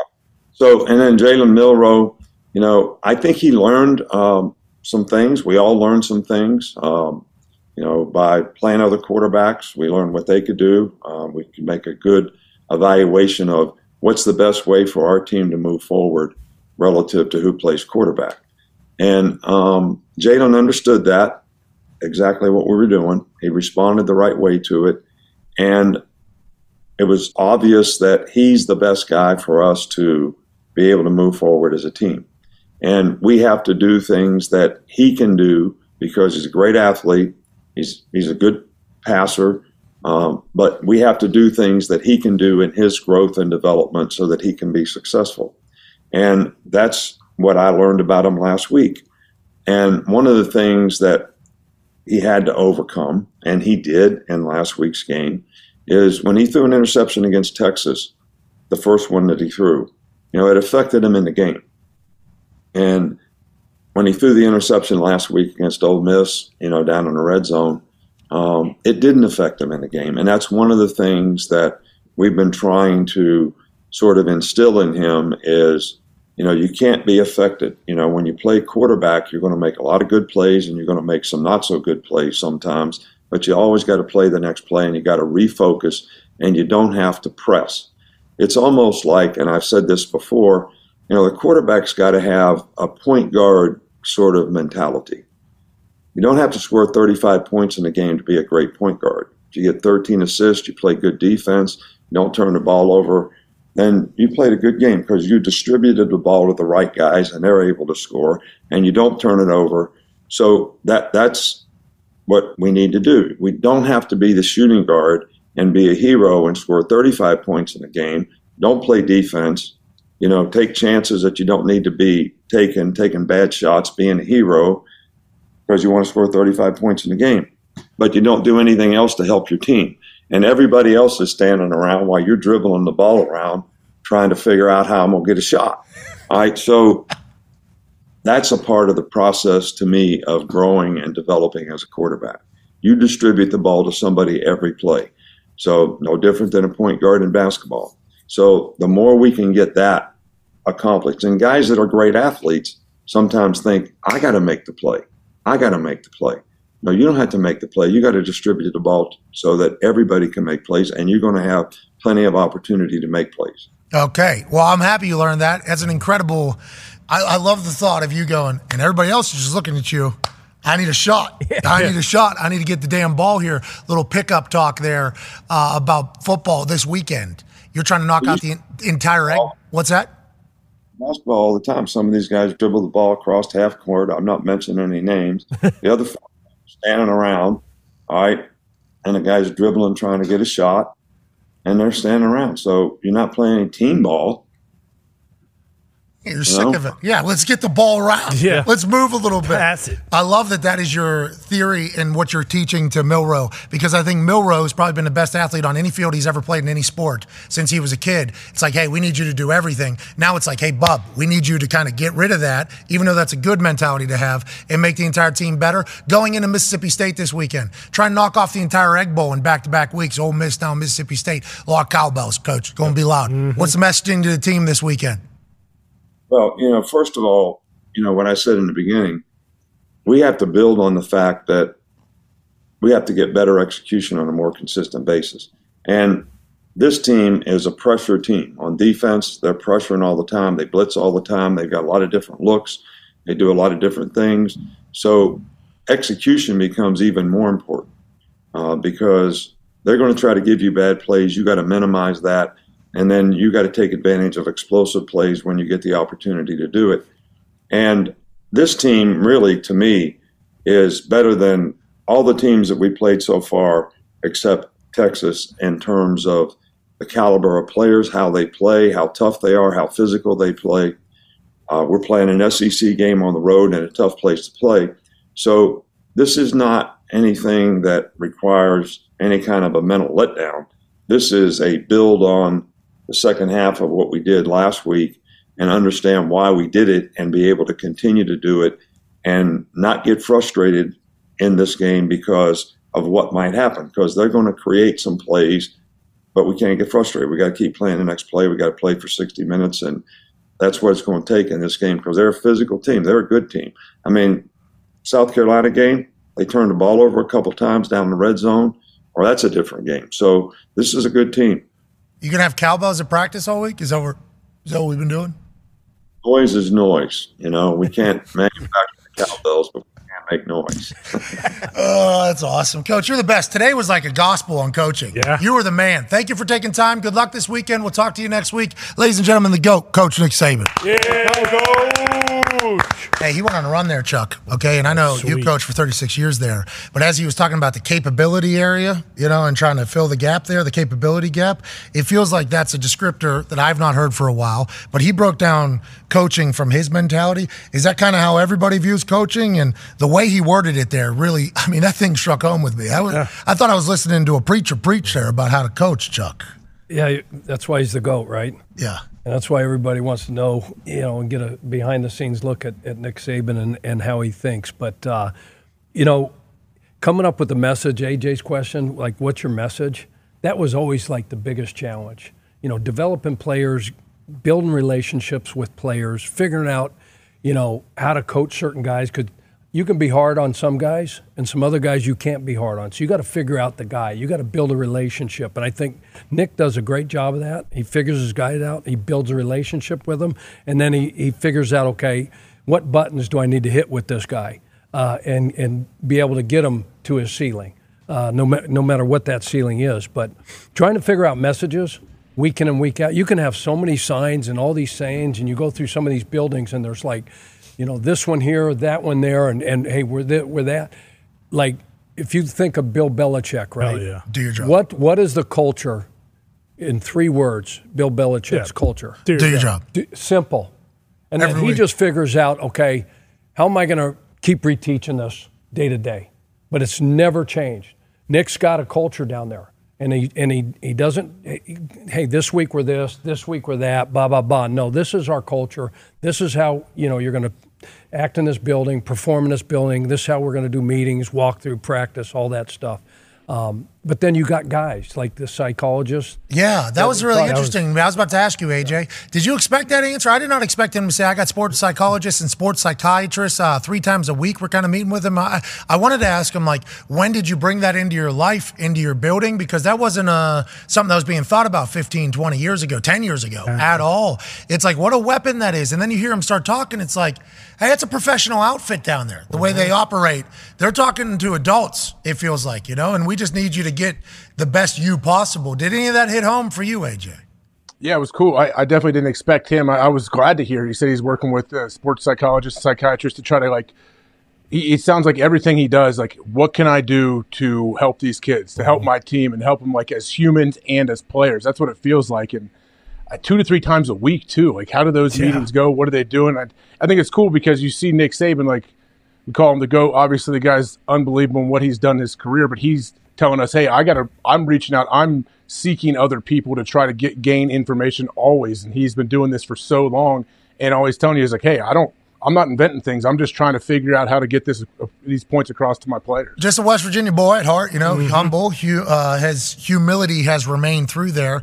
I talked about that when I complimented him on the stage, how visibly uncomfortable he got. Oh, yeah. And that was like right before he won. You could feel it. You could feel it. He was like squirming. He could feel it. Yeah, I've never had that before because normally I could come in big and just be like, how about you? And then just like kind of like let them know I've done my research. I know you. I respect you. You kind of hear it in my intros. When I intro people, that's me letting them know like, hey, I got respect for everything you've kind of accomplished. It's how I've always been. This is just how I talk. Some people hate it, but some people, you know, it's an easy way to kind of break through and let people know I'm not the enemy here. I'm on your side. So it's a little bit of a tactic. So that was my first time meeting Saban, and everybody's like, how are you going to act when you act with Saban? I'm like, I don't know, man. Same way I've acted with every human I've ever met in my entire life. And I go up to him. I'm like, how about you? West Virginia who goes on to become this, and then you're still grinding away at this thing. Your work ethic is stupid. Like, thank you for joining us. All right,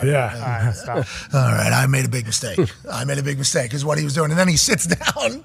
And then the crowd goes crazy, and then we're right into it. It's like, I hope this goes better than that. Right. I hope this goes better than that one or whatever. I think he is starting to understand who we are, what we are. But the more I hear him talk, it's like, this is what this guy was supposed to do. Yeah. This guy was supposed to be a football coach, and he will be forever. Well, and that's what was cool is, like, you can kind of see right there, I think, why he likes coaching in college and maybe didn't like the NFL as much because, obviously, like, he's talking about that gap. I assume one of the biggest differences, like, in the NFL, you have a guy, it's like, hey, guess what? We're not spending a bunch of time on this guy trying to, like, diminish that gap. Like, if this guy can't play, he can't play, and he's out of here. There's no, like, hey, we'll bring him along his freshman year, his sophomore year, and try to, like, kind of bring out who this guy really could be. Like, you're not doing that in the NFL. It's like, hey, if this guy can't play, he can't play. He's out of here. In college, you can actually, like, point at a guy and be like, hey, you know, there's something there, and he's maybe not quite there yet, but if we work on this guy a little bit, we can get him where we think he could be. That speech,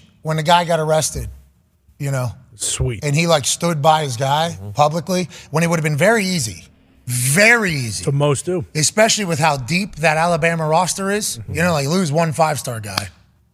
Okay, we got more. Yeah. Could have, and instead, he, like, sticks his neck out for this guy pretty much and then gives, like, a lesson on, like, this is how real life is, actually. Like, the guys that we're all cheering for on Saturdays, you know, I'm not going to say all of them, but 70% of the guys that you're watching in college football come from some pretty, you know, tough backgrounds, pretty tough. And life could go one direction, and life could also go the complete opposite direction. So whenever you talk about all these stats and statistics and you watch the news and you watch documentaries about things that are happening in these cities, like, some of these guys could be characters in those documentaries. Yeah. Is that what you're wishing for? Do you want me to take a stand and just be like, hey, here's no chance at having a good life or changing your future? Like, I appreciated him doing that, especially because we've been in the locker room and befriended a lot of these guys. Like, I'm from Pittsburgh.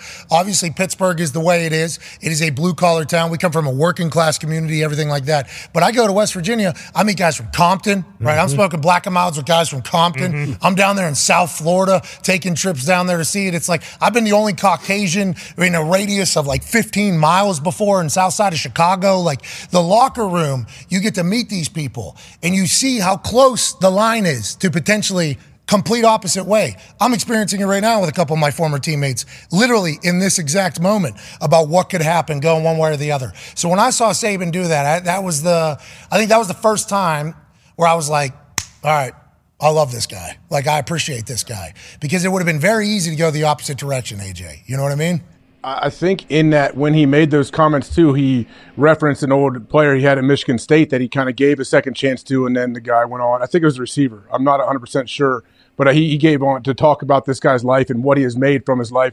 And he only made one mistake in college. Like, what would happen if I did kick him out then? If we didn't give this guy another chance, he wouldn't have this crazy life. But we know there's certain things that are unforgivable that people do, and you got to boot them off the team and see it. But some things, there's a fine line. There's a balance with all those things. Yeah, we had this trailer park white trash kid who every single other school removed a scholarship offer. Yeah. Except for West Virginia. You know what I mean? West Virginia was the only place. So, like, Rich Rod at the time literally was the only human that was giving this guy an opportunity because and then you saw him, like, be very appreciative of it and learn from whatever he did in high school that gets in there. It's like football is an opportunity for a lot of people. It's also a life lesson, a life course on, hey, here's discipline, here's how you interact with people that you might not know a lot about, here's how you handle interviews, here's how you do this. It's like, that was cool. That needs to get talked about more because I don't know how many people, A, would be able to do that because obviously the school has to be able to kind of get your back there too. Mm-hmm. But also those who would have credibility enough to say, yeah, I will do this without getting cooked for it. And I don't know if people try to cook him for it or not. I just remember my reaction was, I love this guy. Let's move back to the NFL here. Kirk Cousins, Michael Lombardi talked about earlier. He's playing phenomenal football. Mm-hmm. And the Vikings are losing. They were 11-0 last year in one score games. This year they're 0-3 already, 3 games in one score game. Complete opposite. You know, as they say, easy come, easy go. Water finds its level. Kirk's playing well. Kirk chatted after the Vikings or after the Chargers game, and hey, somebody needs to check on Kirk Cousins. Oh, no. Here's him after the Chargers game.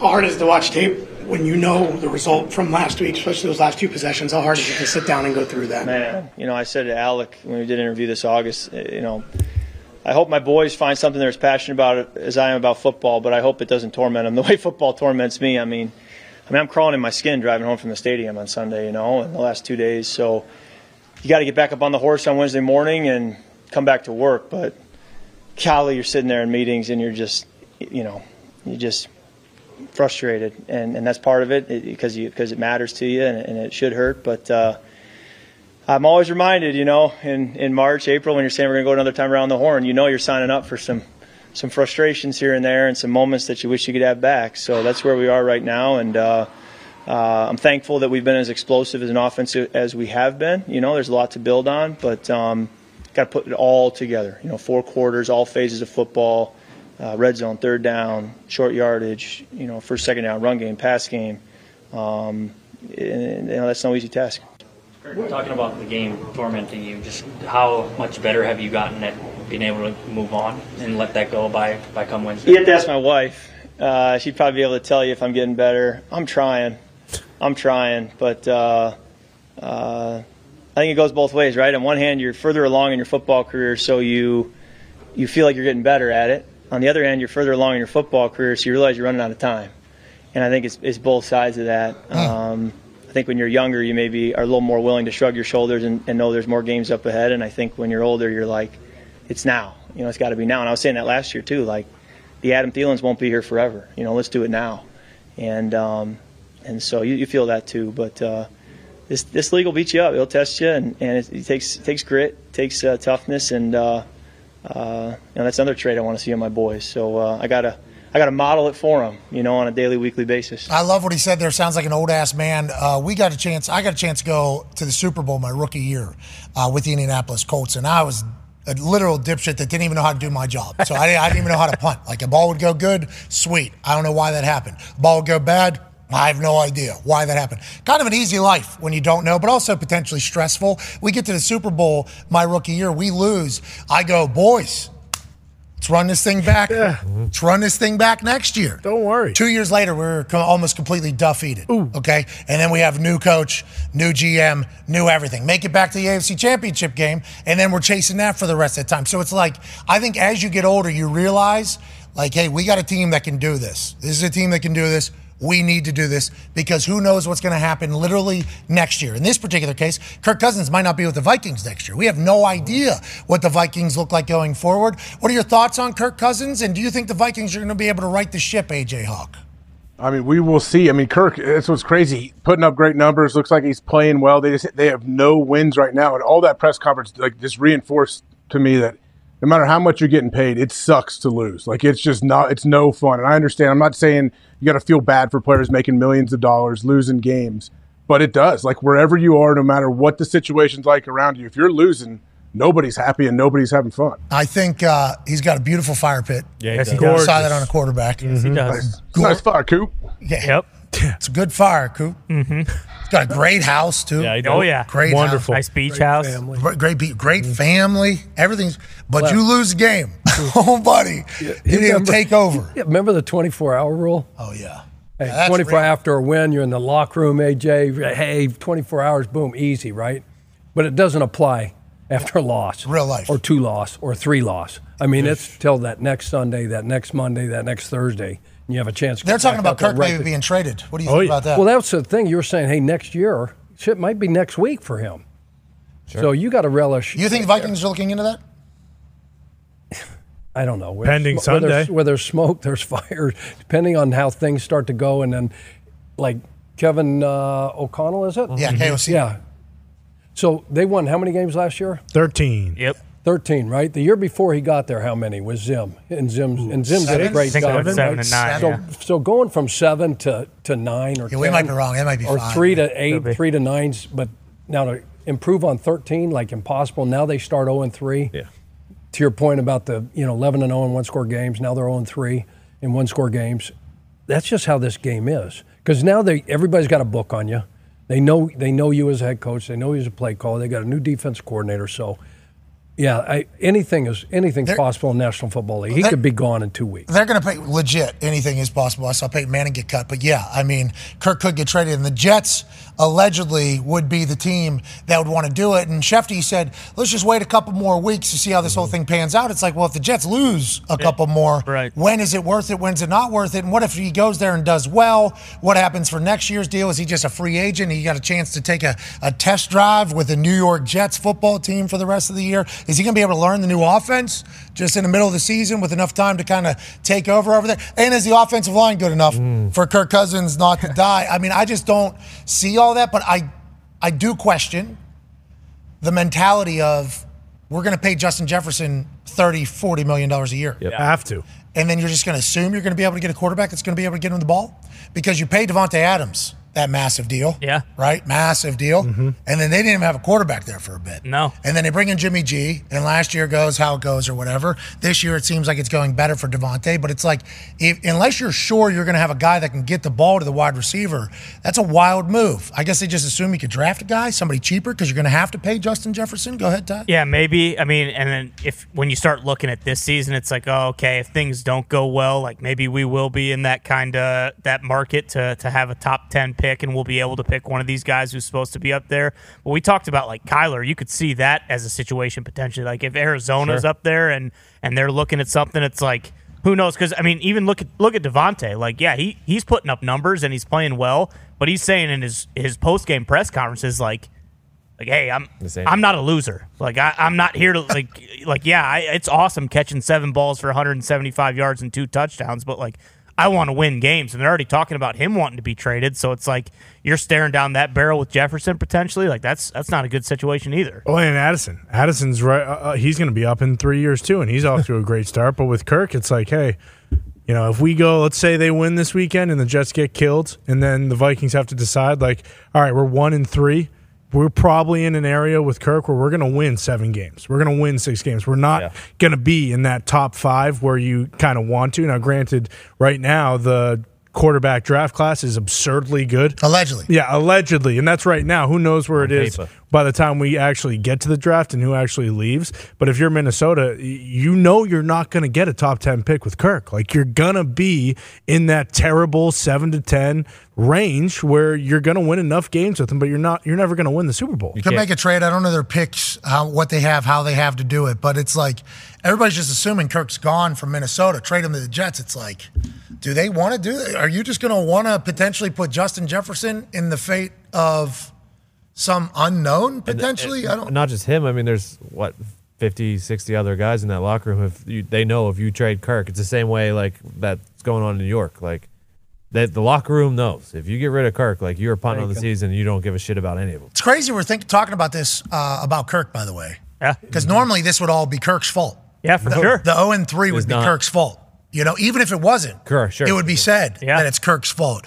Very different narrative about old Kirk Cousins right now. Good for you, Kirk. Yeah, attaboy, Kirk. I know it's miserable because you're losing and you're the quarterback, it's still a thing, but it's not just directly on Kirk's shoulders publicly, which I think he's probably appreciative of. But he's always been good in the regular season. Well, that's not what people said, though. No. It didn't matter. Primetime games, regular season, guy stinks. Oh, no. AJ just hung up. We just lost A.J. Hawk. He said, I would like to bury Kirk. Yeah. So why, if you bring up the Jets, why would the Jets go trade for him? Knowing that they got Aaron coming back next year. Well, that's not even being talked about. Why don't they, if they're also, in the situation where, hey, we can get Kirk and we could, maybe go to the playoffs, why wouldn't the Jets just do the same thing? Like, hey, screw this. Let's just suck. And obviously we don't have the quarterback of the future. Like, we can still, get a good pick and then take somebody that then gets to, go a year, 2 years under Aaron's belt and do the Jordan Love and the Packers thing. That makes more sense than you're not going to go trade for Kirk Cousins. Because they screwed this up last spring. They got Aaron. They knew what they had in Zach, whether the old line, whatever, right? True. But why don't you just move on and get a legitimate? Where would you send Zach? Is Zach dead? Is Zach done? Yeah. Is Zach never going to work? Yeah. So like Lombo's point, like if they got that's why Saleh doesn't want to do that right now because if they do it, it's over, and it's like, what are you going to do with him? Cut it. You got to cut him. You can't have him hanging around the locker room as your number three. Can you imagine that poor kid? Yeah, they sent him home last year. And he's like, you got to be confident. Oh, yeah. Hey, you got to feel good about yourself. You got to be confident. Well, what the fuck should I look at that's making Chuck. So close. Yeah, so how old are you, Chuck? How old are you, Chuck? I'm sorry. How old are you? I'm old enough. No, but how old are you? What is I'll be 63 next Tuesday. Happy birthday. Let's go. Happy birthday. Happy birthday. Or Monday. What's next Monday? I don't know. I just went to Old White. That's one of you. Yeah. Uh-huh. Right. I said that. Not me. You know what I mean? Yeah. I just want to let them know that's 63-year-old pies on it. I apologize. No, I appreciate the passion. Yeah, a lot of passion. We appreciate the passion because it's real, though. Like, the Zach Wilson situation last year was uncomfortable to watch publicly, let alone this year. For another year it happening. But going through everything he's been through, the Mike White T-shirt, all that, and then you come back and you're trying to instill all this confidence. I mean, something good's got to happen to make you feel good about yourself, and there hasn't been anything for that poor kid. Ladies and gentlemen, joining us now, a man who missed Chuck dropping not Chuck or Luck or Tuck or Muck or Buck or Shuck. It was the F-dash-dash-dash bomb. That's right. This guy missed it. Ladies and gentlemen, AJ Hawk's back. AJ. You missed it, AJ. Good for you. Sorry, that's why your computer cut off because they were like, we don't want you to hear this. Yeah. Sorry. Santa's about to say something. You know what I mean? And I'm embarrassed for my family. Yeah. Good. Yeah. If you would like to talk, the floor is yours. Italians. Actually. You got it, Chuck. If you'd like to apologize to any more people, go ahead. Camera's right there. There's kids watching. Mm-hmm. Your grandchildren. Oh, bear. Yeah, bear's watching. Yeah. If you want to. Bear's probably screaming it. Bodie. Bodie doesn't understand yet, but he will. Wow. Miller? They learn early. Welcome back, AJ. We're talking about just like the point that Lombo made where he said second quarter. That's what Lombo said. Mm-hmm. Lombo said second quarter, they're pulling Zach Wilson. They're putting Trevor Siemian in. If Zach Wilson continues to go the way it goes with the lack of self-awareness on the sideline, the lack of leadership, and also lack of production on the field. And then they said once you pull Zach there, it's done forever. Like, it's just, you can't put him back in. Simeon's potentially going to take some hits because that O-line is what it is. But what do you do with Zach there if that is the case? And we're obviously just operating in hypotheticals right now that Lombo created last hour. Yes. This is the most ESPN thing we've done since getting on to ESPN. He made me cuss. We're swearing. Yep. Lombo's creating a narrative. We're now reacting to a narrative. This is ESPN. Welcome to ESPN, Pat Mac. But that is something that is potentially real and being projected. What do you do, Zach, and how do you think the locker room handles that whole situation? I mean, I would love to be inside that locker room just to get a feel of what – the vibe has to be so weird. But, I think Lombo's correct. If you do pull Zach, especially early in the game, how do you ever plug him back in? Like, then say Simeon struggles as well. Like, what do you do from there? I don't know the options that they have, honestly. If they pull Zach early, I don't know what you do. I don't know how. All right, let's pivot away from that. Let's talk about butts being pushed in short yardage situations. Yeah. Oh, yeah. Let's talk about 92% success rate for the Philadelphia Eagles. Not so much for everybody else, but for the Philadelphia Eagles with Jason Kelce and the boys and Jalen Hurts and the boys, putting a couple hands right there on asses and pushing for short yardage situations. Everybody's weighing in on it now. Everybody's weighing in. Peter King wanted this thing canceled. Yeah. Exiled from the game. Get it out. It's boring. It's stupid. It's dangerous. It's rugby is what Peter King said. Then Jason Kelce comes out and says, we take concepts from every sport. You don't like rugby? Oh, sorry, Peter King. Okay. You're so highbrow. You don't like the toughness of rugby. And then he also pointed out the fact that other teams aren't as successful as the Philadelphia Eagles. You're also kind of undercutting the skill that it takes and the power that it takes and the technique that it takes to kind of have this be a successful operation. Now we got defensive players from around the NFL and ex-NFL players.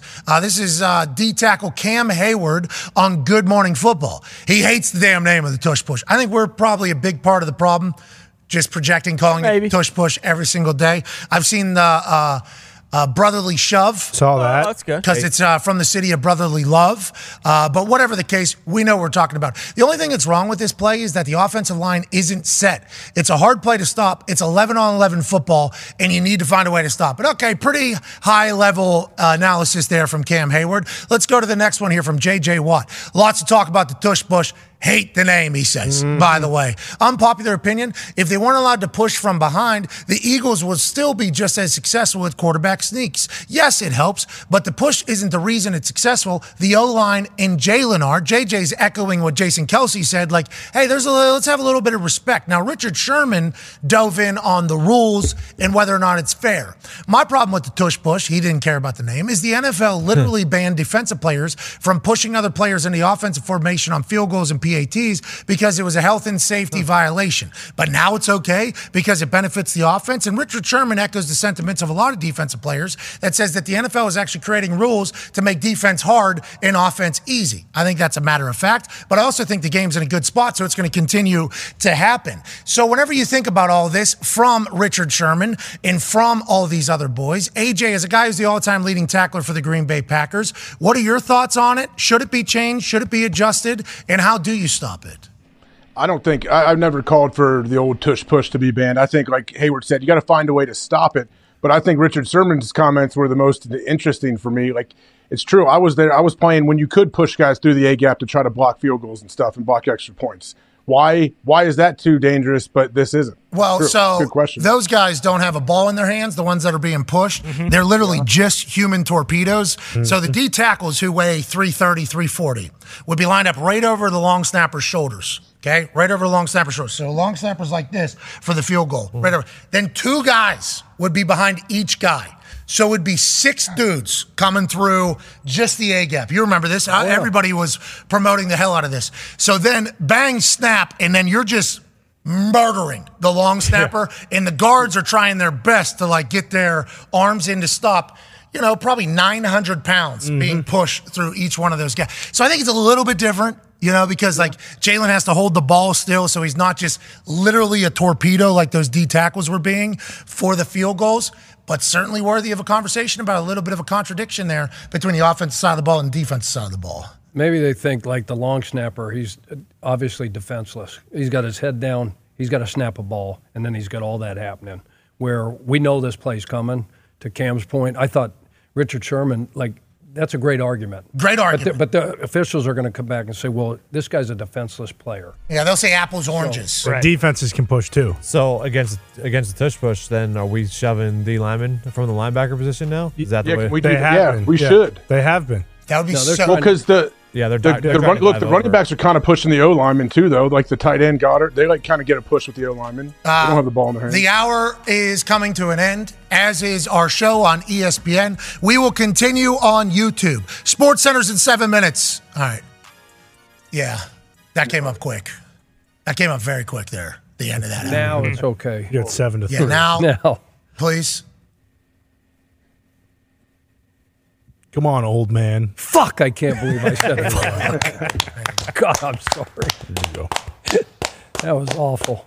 I did appreciate Richard Sherman taking that stance because it is a good comparison. Fair. I think it is a good argument.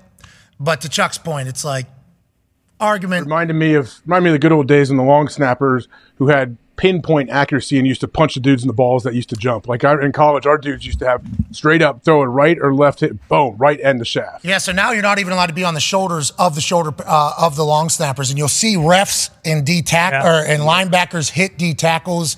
And at the beginning there was people like kind of bitching about it or whatever. But boy, I don't know how long snappers didn't have broken necks every single week, honestly, because they're down there like this. And then they're taught, to your point, if you feel any pressure on you, which you will, and you can keep your feet, you rise up with both hands, like basically trying to get both of them. That's what they're being taught. But most times they are, boom. And those guys are typically only like 235, 240 pounds. I mean, they're smaller. Have to be able to cover. They're smaller dudes, right? Luke Rhodes is what, 240 pounds maybe? Yeah, and he's But to your point, die a slow death, what part of field goal protection – when you're talking about field goal and you can't push, like the guys on the wing and the tight ends, you talked about it a couple weeks ago. That was the coaching point. Die a slow death. You're going to die. Mm-hmm. Okay? Congratulations, you scored a touchdown. Way to go. But then you got interlocked, AJ, right? You're interlocked with the wing, and then your leg gets caught, and you get a blown out.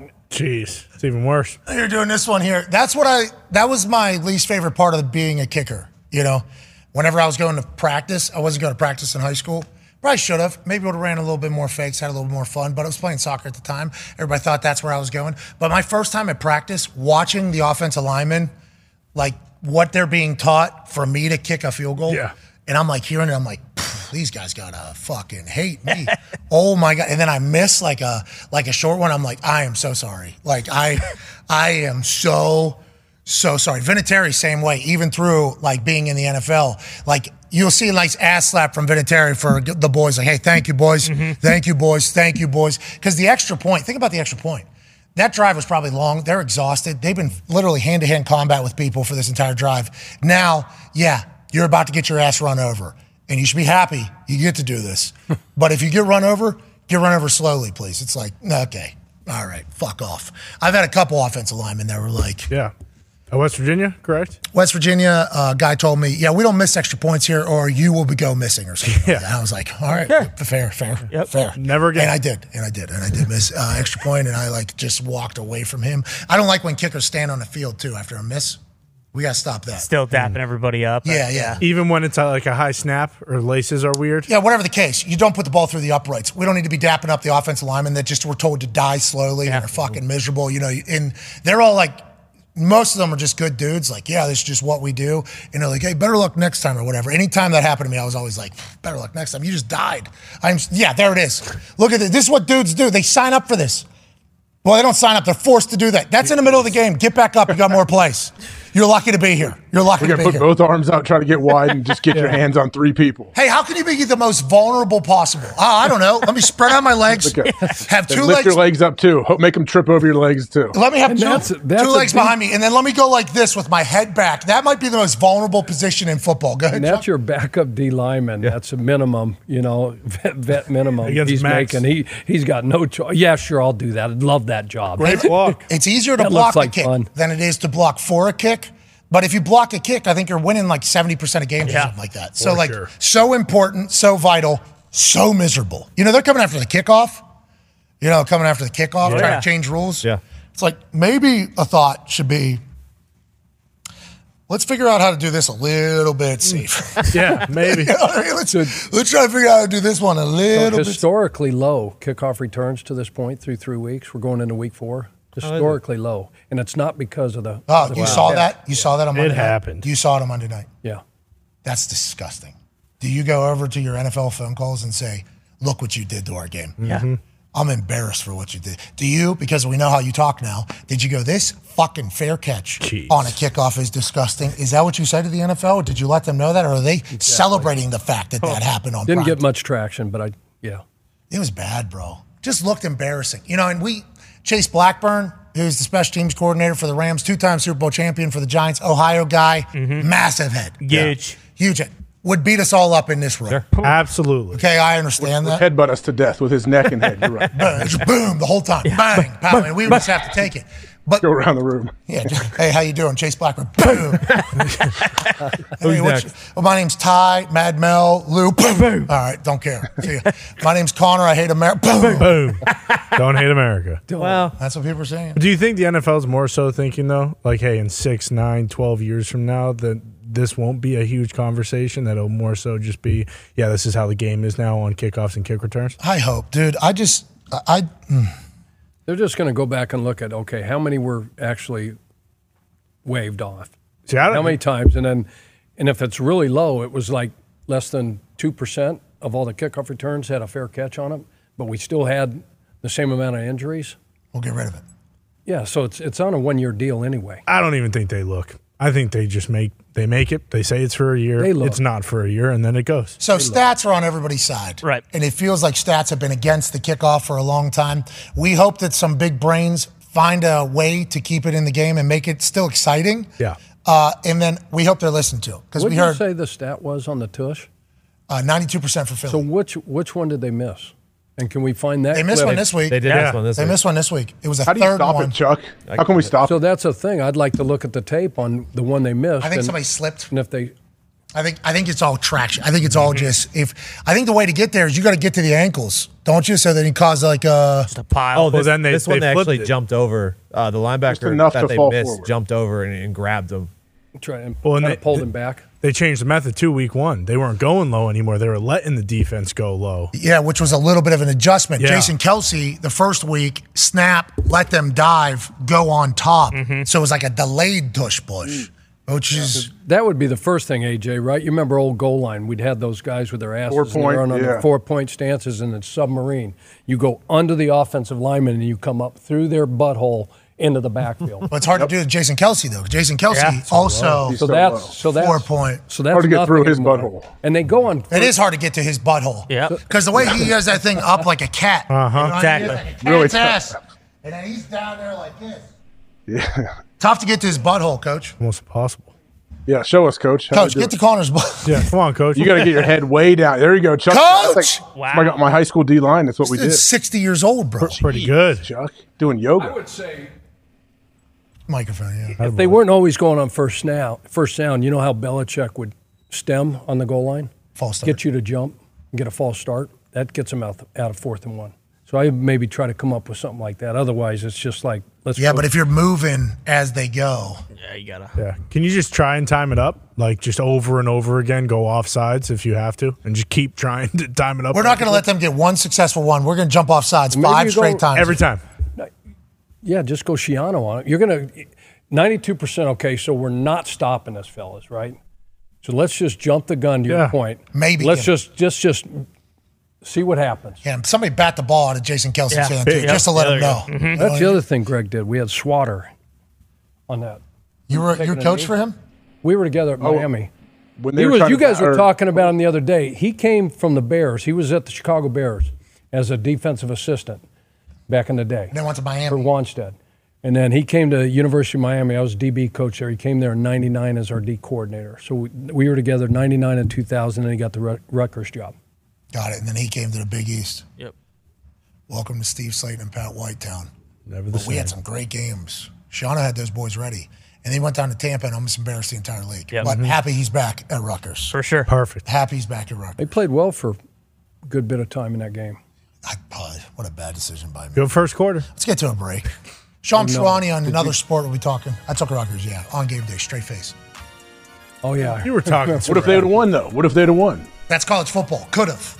Yeah. But you've hit some other ones. You've been good this year. That was the problem. Yeah. My bat was just so hot. You had to. I had eyes closed. Boom. Yep. You know what I mean? Yeah. BYU for sure. Florida for sure. What are we even talking about? These are easy. This board is easy. Yeah. And then all of a sudden, I look at the Rutgers-Michigan game, and I was like, Rutgers is going to get a big time win. Screw it. How could you not take BYU on LSD Thursday? Well, LDS. Oh, Jesus Christ. Jeez, whoa. Chuck, now I'm talking about drugs. Aaron doing drugs.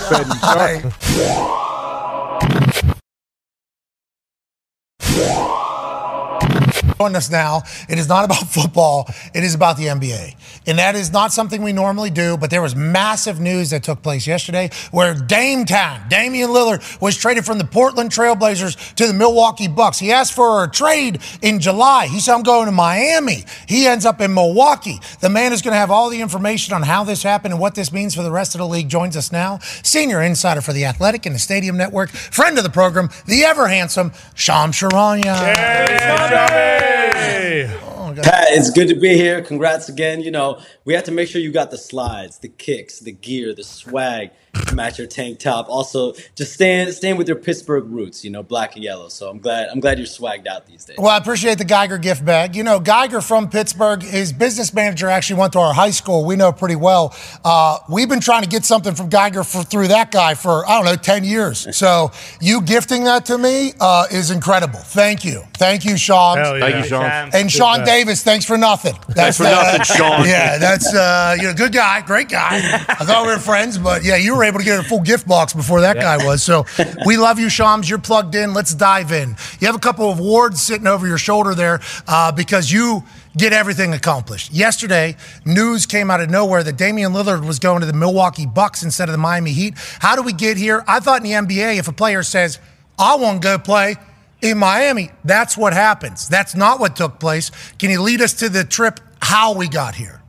It doesn't always happen that way. So, yeah, when Damian Lillard asked for a trade on July 1, a day into free agency, he told the Portland Trailblazers, I want to trade to one team and one team only, and that's the Miami Heat. And he believed he had the goodwill there, 11 seasons there, top 75 greatest players of all time. He spent his whole career there. He felt like he earned the right to dictate where he was going to go. And Portland just from the outset just did not seem interested in really engaging with the Miami Heat. I'm told on one of the initial calls, they asked for either Bam Adebayo or Jimmy Butler. Obviously, that's not going to go anywhere. And I think the Heat, and talking to people around there, they just did not feel like the Blazers had any interest in really dealing with them, and they weren't interested in their package. And the Heat were willing to give 3 first-round picks, swaps, seconds, expiring contracts, a young player like Nikola Jovic, Tyler Hero in that case, also Milwaukee native, ironically. He would then go to a third team, but that never got any traction. And so Dame Lillard, he did have some say at the end of this in terms of him and his agent. They told Milwaukee, like, trade for him if you want. Like, Dame would be fine going there, and it was going to be a matter of whether Dame would want to go there and would a team want to take him on. He's got 4 years, almost $220 million left on his contract. And so once his agent gave Milwaukee the green light, Milwaukee went all in, and they traded Jrue Holiday first, a couple swaps, and they really changed the entire, I think, landscape of the NBA, because this also has an impact on Giannis's future as well. Yeah, they propelled up the #1 odds to win the title next year immediately upon this being announced. Dame and Giannis should be a lot of fun to watch. You said like 4 years, $220 million. Like the 9th guy on like the Pacers bench is making $190 million. I mean, that's how the NBA is. So we assume that somebody would want Dame, especially because how the NBA does move. And what I read, and I think you alluded to it there, you said the Miami Heat felt like they were never engaged in the conversations. I heard the Heat made one offer and then that was it. It sounds like Portland was like, because Dame wanted to go to Miami, we're not doing that. Is that what's with this spite? Is that real? Is that the pettiness? Is that how we got here? I believe Damian Lillard and his camp definitely believe that Portland just did not have any interest fulfilling his wish, and that's to trade him to the Miami Heat. And you look at previous trades, at least since I've been covering the league. You know, Donovan Mitchell last year, I think there was an understanding. He preferred to go to the New York Knicks, and he had spent, I think, 5-6 seasons in Utah at that point. And Utah did everything they could. Danny Ainge, Justin Zanuck in Utah, they tried their best to move Donovan Mitchell last year to the Knicks. The Cavs just trumped their offer.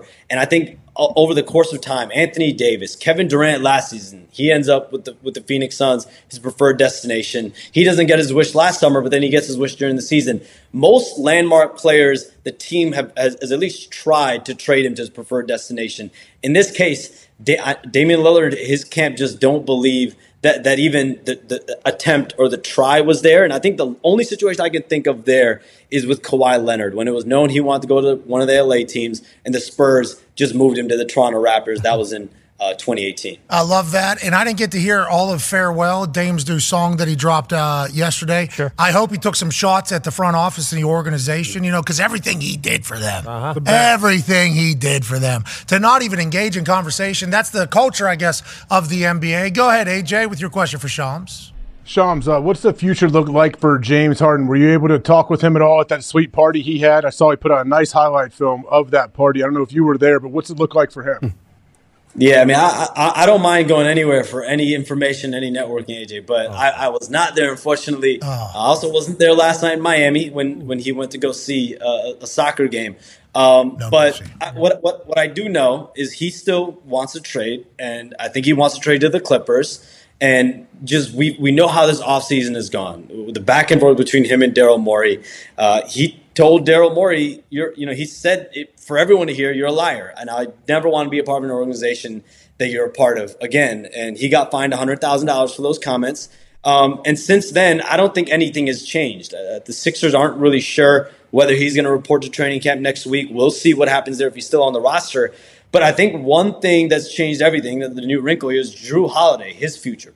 He's now on Portland in that Damian Lillard trade, and I think there's a good chance he moves before media day on Monday. And I think the Clippers have interest potentially, Philadelphia has interest in him, and Philadelphia is going to be going hard at him. So James Harden would have to be a part of a transaction like that. So I think it's to be determined, but I don't think James Harden's mindset's changed at all. Jrue Holiday said, what, the day before the trade that he was a buck for life, right? Love the place, love everything about it. I can't wait to be in Milwaukee for the rest of my life. Boy, I love this place. Tough. And then next day he's traded right out. He didn't know any discussions were happening. Is that the way it goes? It's a cold world. I'm told he did find out before the deal, but no, I don't think. I think this really came out of nowhere. I think this was really airtight. John Horst, the Bucks organization, ownership. At the end of the day, they had to make the final call, and they kept it tight. And I think Jrue Holiday, if he was still there, he would have signed an extension, would have been there for years to come. But we saw, like, Giannis's comments the last few months, the pressure he's put on that organization to go win a championship. And if we're not trying to win a championship here, I'll go somewhere else to go win a chip.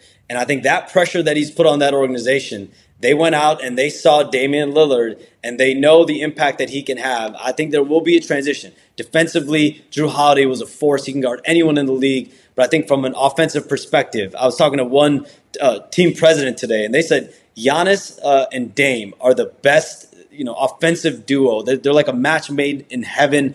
There's not a better duo you can come up with in today's NBA. Well, I'll be fascinated to see how it works out, because I was told Kyrie and Luka are going to be able to. That's right. Yep. And is that still happening? Are we still Luka and Kyrie still together in Dallas?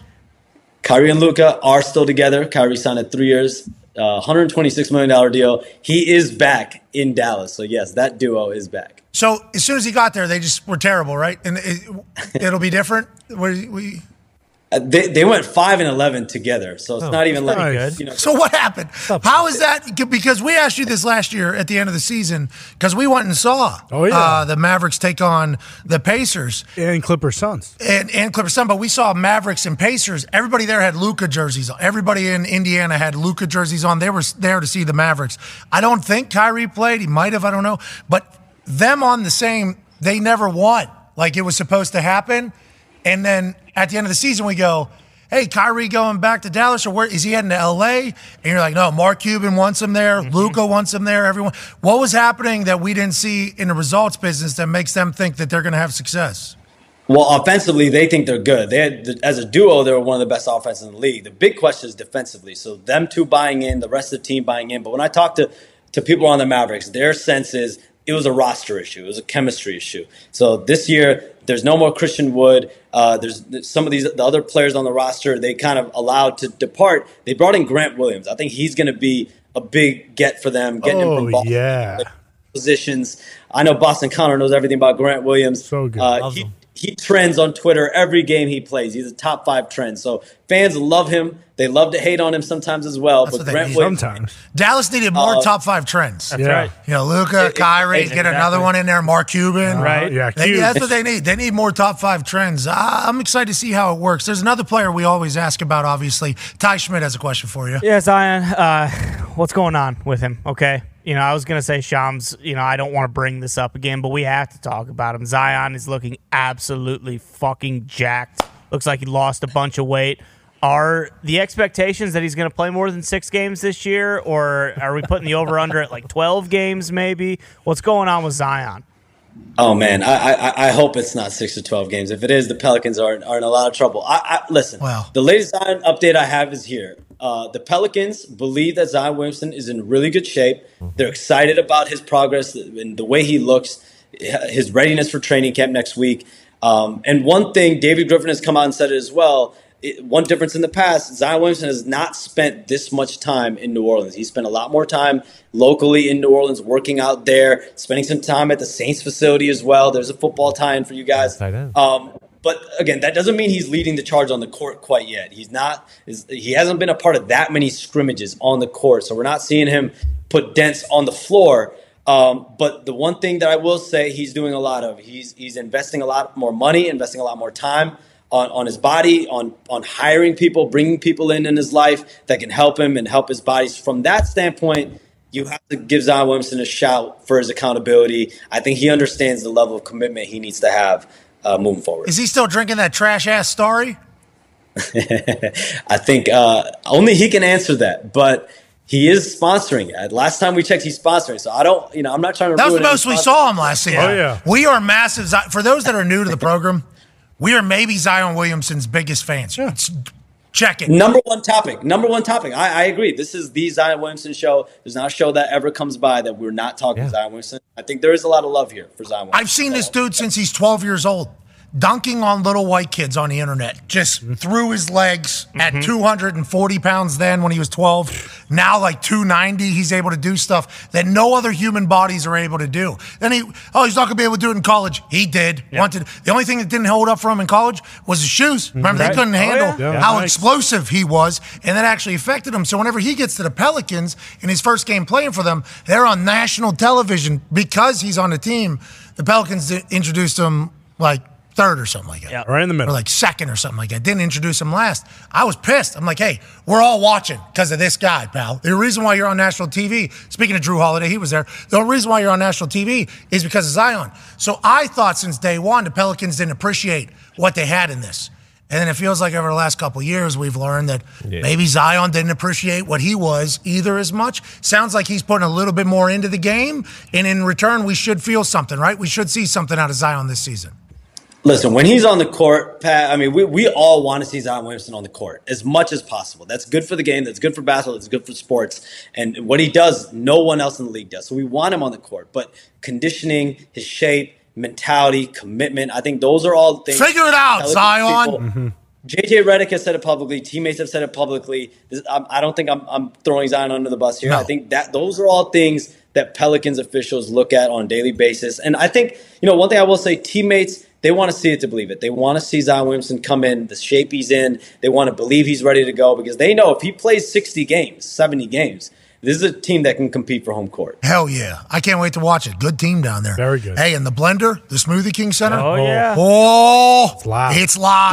Get Pat to a game. Can we get Pat to a New Orleans game? Because if you think about it, you did the Suns. You did the song.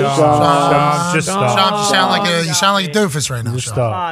Shams. You did the Pacers. Shams. Keep going, Shams. Shams, you sound like a doofus. I was at the Clippers, the Suns game, obviously. I'm just saying, let's get Pat to New Orleans. Shams. Get down there. First game. Shams, you sound dumb. Please, Zito, can we find the photo? There has to be there somewhere. The Pelicans actually... They gave me a microphone, put me right in the middle, center court. Yeah. They gave me center court. After I put that tweet out about Zion, him not being introduced last, look at this. This was the last. That was not it. That's it right there. So Daryl Morey's liar on the bottle service thing, certainly hilarious. They gave you the mic. Yes. Yeah. I introed the whole team. Zion was not last. No. Yet again, I introed the whole team. This was the last event before COVID. Yes. Yeah. Real deal. We have to remind the world. We all forgot everything that happened that year in 2020. Yeah, so this was – at this point, I think they were talking about like a historic spike of COVID in New Orleans. Yeah, it was March. Like it was one of the big things. So we go down there to do it. We fly back.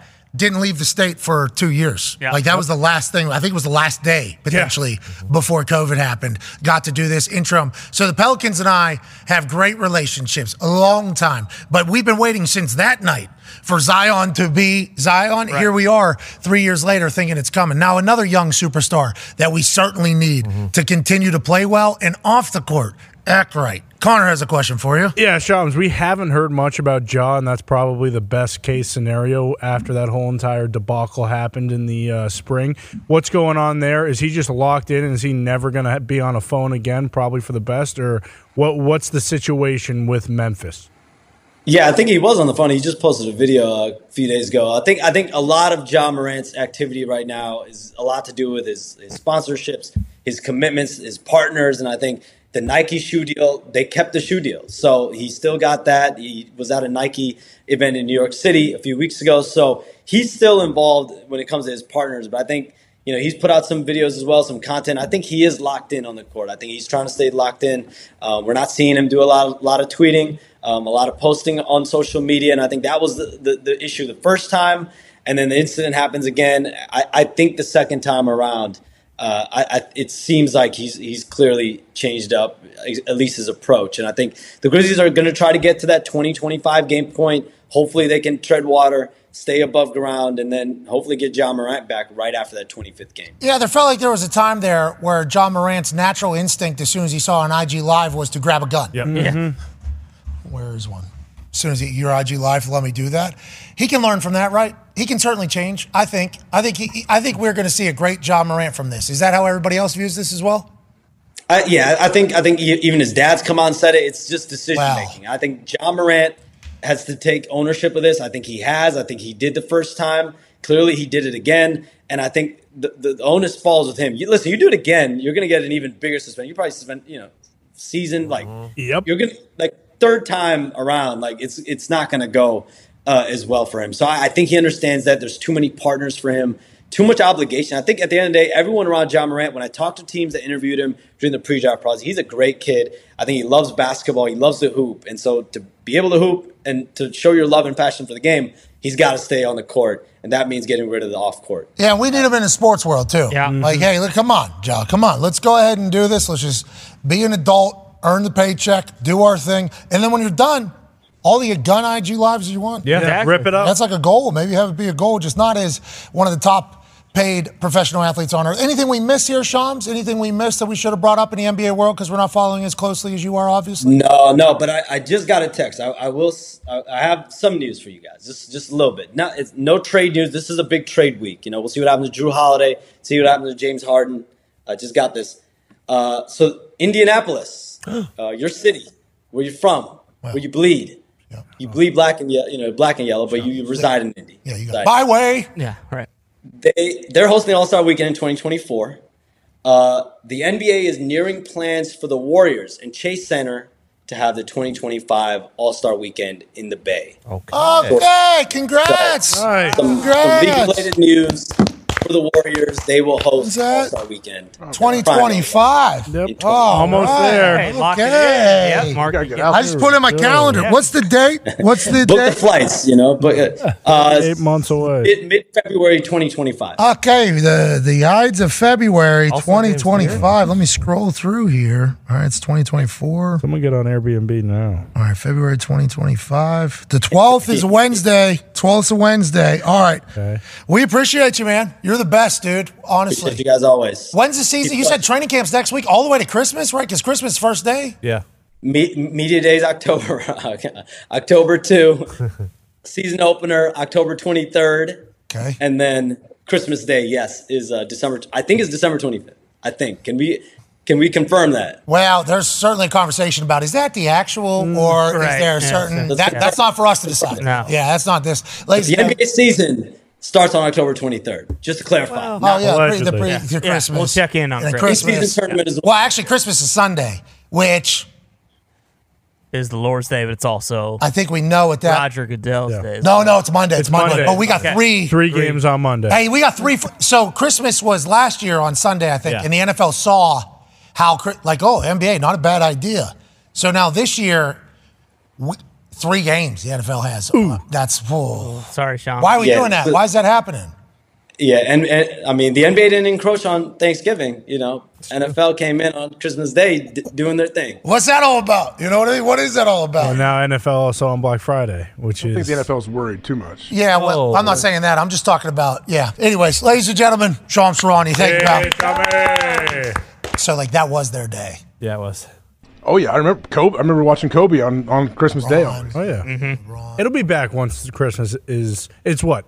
4 days where it can be just on its own. Not this year. Next year when Christmas is on Tuesday, that'll be fine. Is that how it works? Just normal, moves a day? Normally, unless it's a leap year. Leap year moves 2 days, I believe. Okay, so they'll put a game on Tuesday.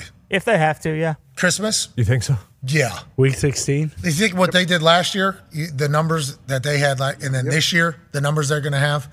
They will do Christmas football, I assume. Yeah. Maybe not Wednesday's just close enough to Thursday. Why not? I think they would do, like if it was on Friday. Yeah. I think the NFL has invaded Christmas, I think. Do you agree? Absolutely. They will invade any day that they have to. No question. There's people at home watching nothing. Why haven't we done this forever? Well, the NBA kind of, it's a. Oh, who cares? Okay. Basketball. Did the NBA, he said the NBA didn't come after like to play on Thanksgiving. Like, was that? Do you think the NFL really said like, "Hey, don't be touching Thanksgiving. That's our day." Yeah, we all felt the same way. But let Shams have his little moment. Yeah. We all 2025 though. That is pretty sweet though. So they have a brand new arena. Just built it. What are you laughing at? That is big news. I did not know that was coming. No idea. 2025 news? Yeah. Look at us, dude. We're breaking this thing. Yeah. First, put it in the calendar. Bro, I'm in my calendar right now. February 2025, literally. I mean, the 12th is a Wednesday. I didn't know it was an Indy. What about Indy? Congrats. What about Indy? That's this year, yeah. That's not broken. That's not. I think that news has been broke for a few years now. Yeah, I believe it has. Oh, I think it is going to be here. It's going to be awesome. Did they do anything about the load management? Players, they did, didn't they? They changed the rules for all awards now. You have to play a minimum of 65 games. So if you want to win MVP, Defensive Player of the Year, all that shit, you have to play at least 65 games. Well, so they still have a lot of load management then still. You have to play, what, 82 regular season? Yep. Yeah, 17 games, that was better than people missing like 30 games. Isn't the All-NBA stuff is tied into the contracts, too, and like how much money guys can make. And legacy. And everything. Well, like hundreds of millions. They do care about that, I think. I think basketball's been overarching enough to affect a lot of the best. The Supermax contracts, you have to. Like Jaylen Brown, for instance, the reason he got a $295 million contract was because he was second-team All-NBA. So, like, when they actually do the Suns contracts, they, like, have a list of them and how KD's the highest paid, Bradley Beal, then Booker. Booker will get, like, a $350 million contract supermax for his next one if he's on an All-NBA team, which he will be. The Suns were part of that Lillard trade. Yeah, they got much better. They helped. They got rid of Ayton, which was just another guy who wanted 20 shots, brought in a dude who just, I mean, he's a European who just sits under the net, Nurkic. Perfect for what they needed. Yusuf Nurkic. Yeah, don't forget Grayson. Yeah, actually, Grayson Allen. What's he? Is he still doing Grayson Allen stuff? Yeah. Mac Jones stuff? Oh, yeah, he's still doing the same stuff. Heading to Duke this weekend. Can't wait. Nurkic is actually the guy who snatched the phone out of the fan in Indianapolis when he was filming him. He snatched this dude's phone, threw it. He got suspended for a game for it. I didn't remember that. I don't know if I saw it. Got in his face. I mean, he was. They were. Hey, why did Jrue Holiday get traded and then traded again? Why is Portland pick him up there just to use him to trade him and get some more picks? Buyout. I think he's going to get traded and he's going to buy out of his contract, so he's going to be a free agent. I would assume that Portland knew that before the trade even took place. Yeah, they'll try and trade. They'll try. How about Chris Paul, right? Yeah. Yeah. If they don't trade him, then they'll buy him out and he'll go. Because if he does say, "Hey, I want to go to Miami," and they trade him to Miami, which would be hilarious because they want to do it for Lillard. But if they did that for Holiday, then they don't have to buy him out. Then Miami just gets his contract. But if Miami could buy out, though, they can do that. Yeah, they could. But they take him. Like the Celtics are another team, and he mentioned the Clippers too. There are going to be multiple teams who are going to try and trade for him, and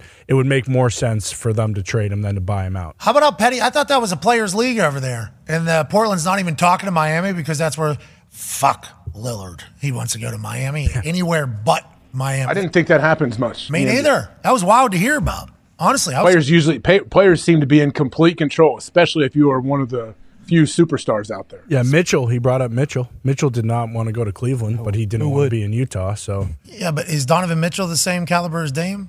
Close. He's pretty damn good. Close. He's pretty damn good. Smart, sweet. Dame. What about LeBron, Austin Reeves? Are they going to win it all? Are they going to be good? That was the first time there's ever been an ESPN-associated NBA conversation where LeBron James is not asked about. Yeah. And at the end, I was thinking about asking about it, but said, you know what?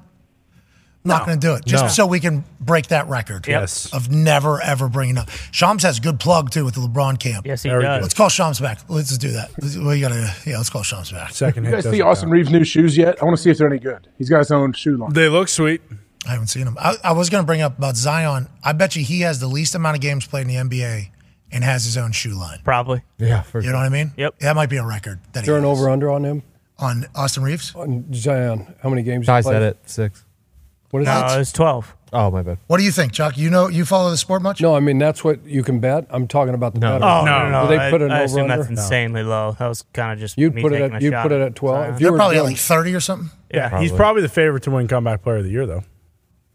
Or most improved. And he's been able to win that the last 3 years. What's he coming back from? Weight and porn star, Tony? Well, that's the thing. Whoa. Hey, that porn star situation was real. Did that get cleared up? I think so. I haven't heard anything. Well, Geno Smith won Comeback Player of the Year, so I would guess anything can happen. Stephen A was funny. Yeah. Good point. Yep. Tony got real upset. He wasn't hurt. What did he come back? Oh, he stunk last year? From being a backup quarterback? Way to come back from that. But it is his story. Yeah. Quite a good comeback story. I think it should have been an MVP conversation with what he did with that offense, number one offense in the NFL. Playoffs. But you were saying comeback is for injuries. In my mind, yeah, but I'm wrong.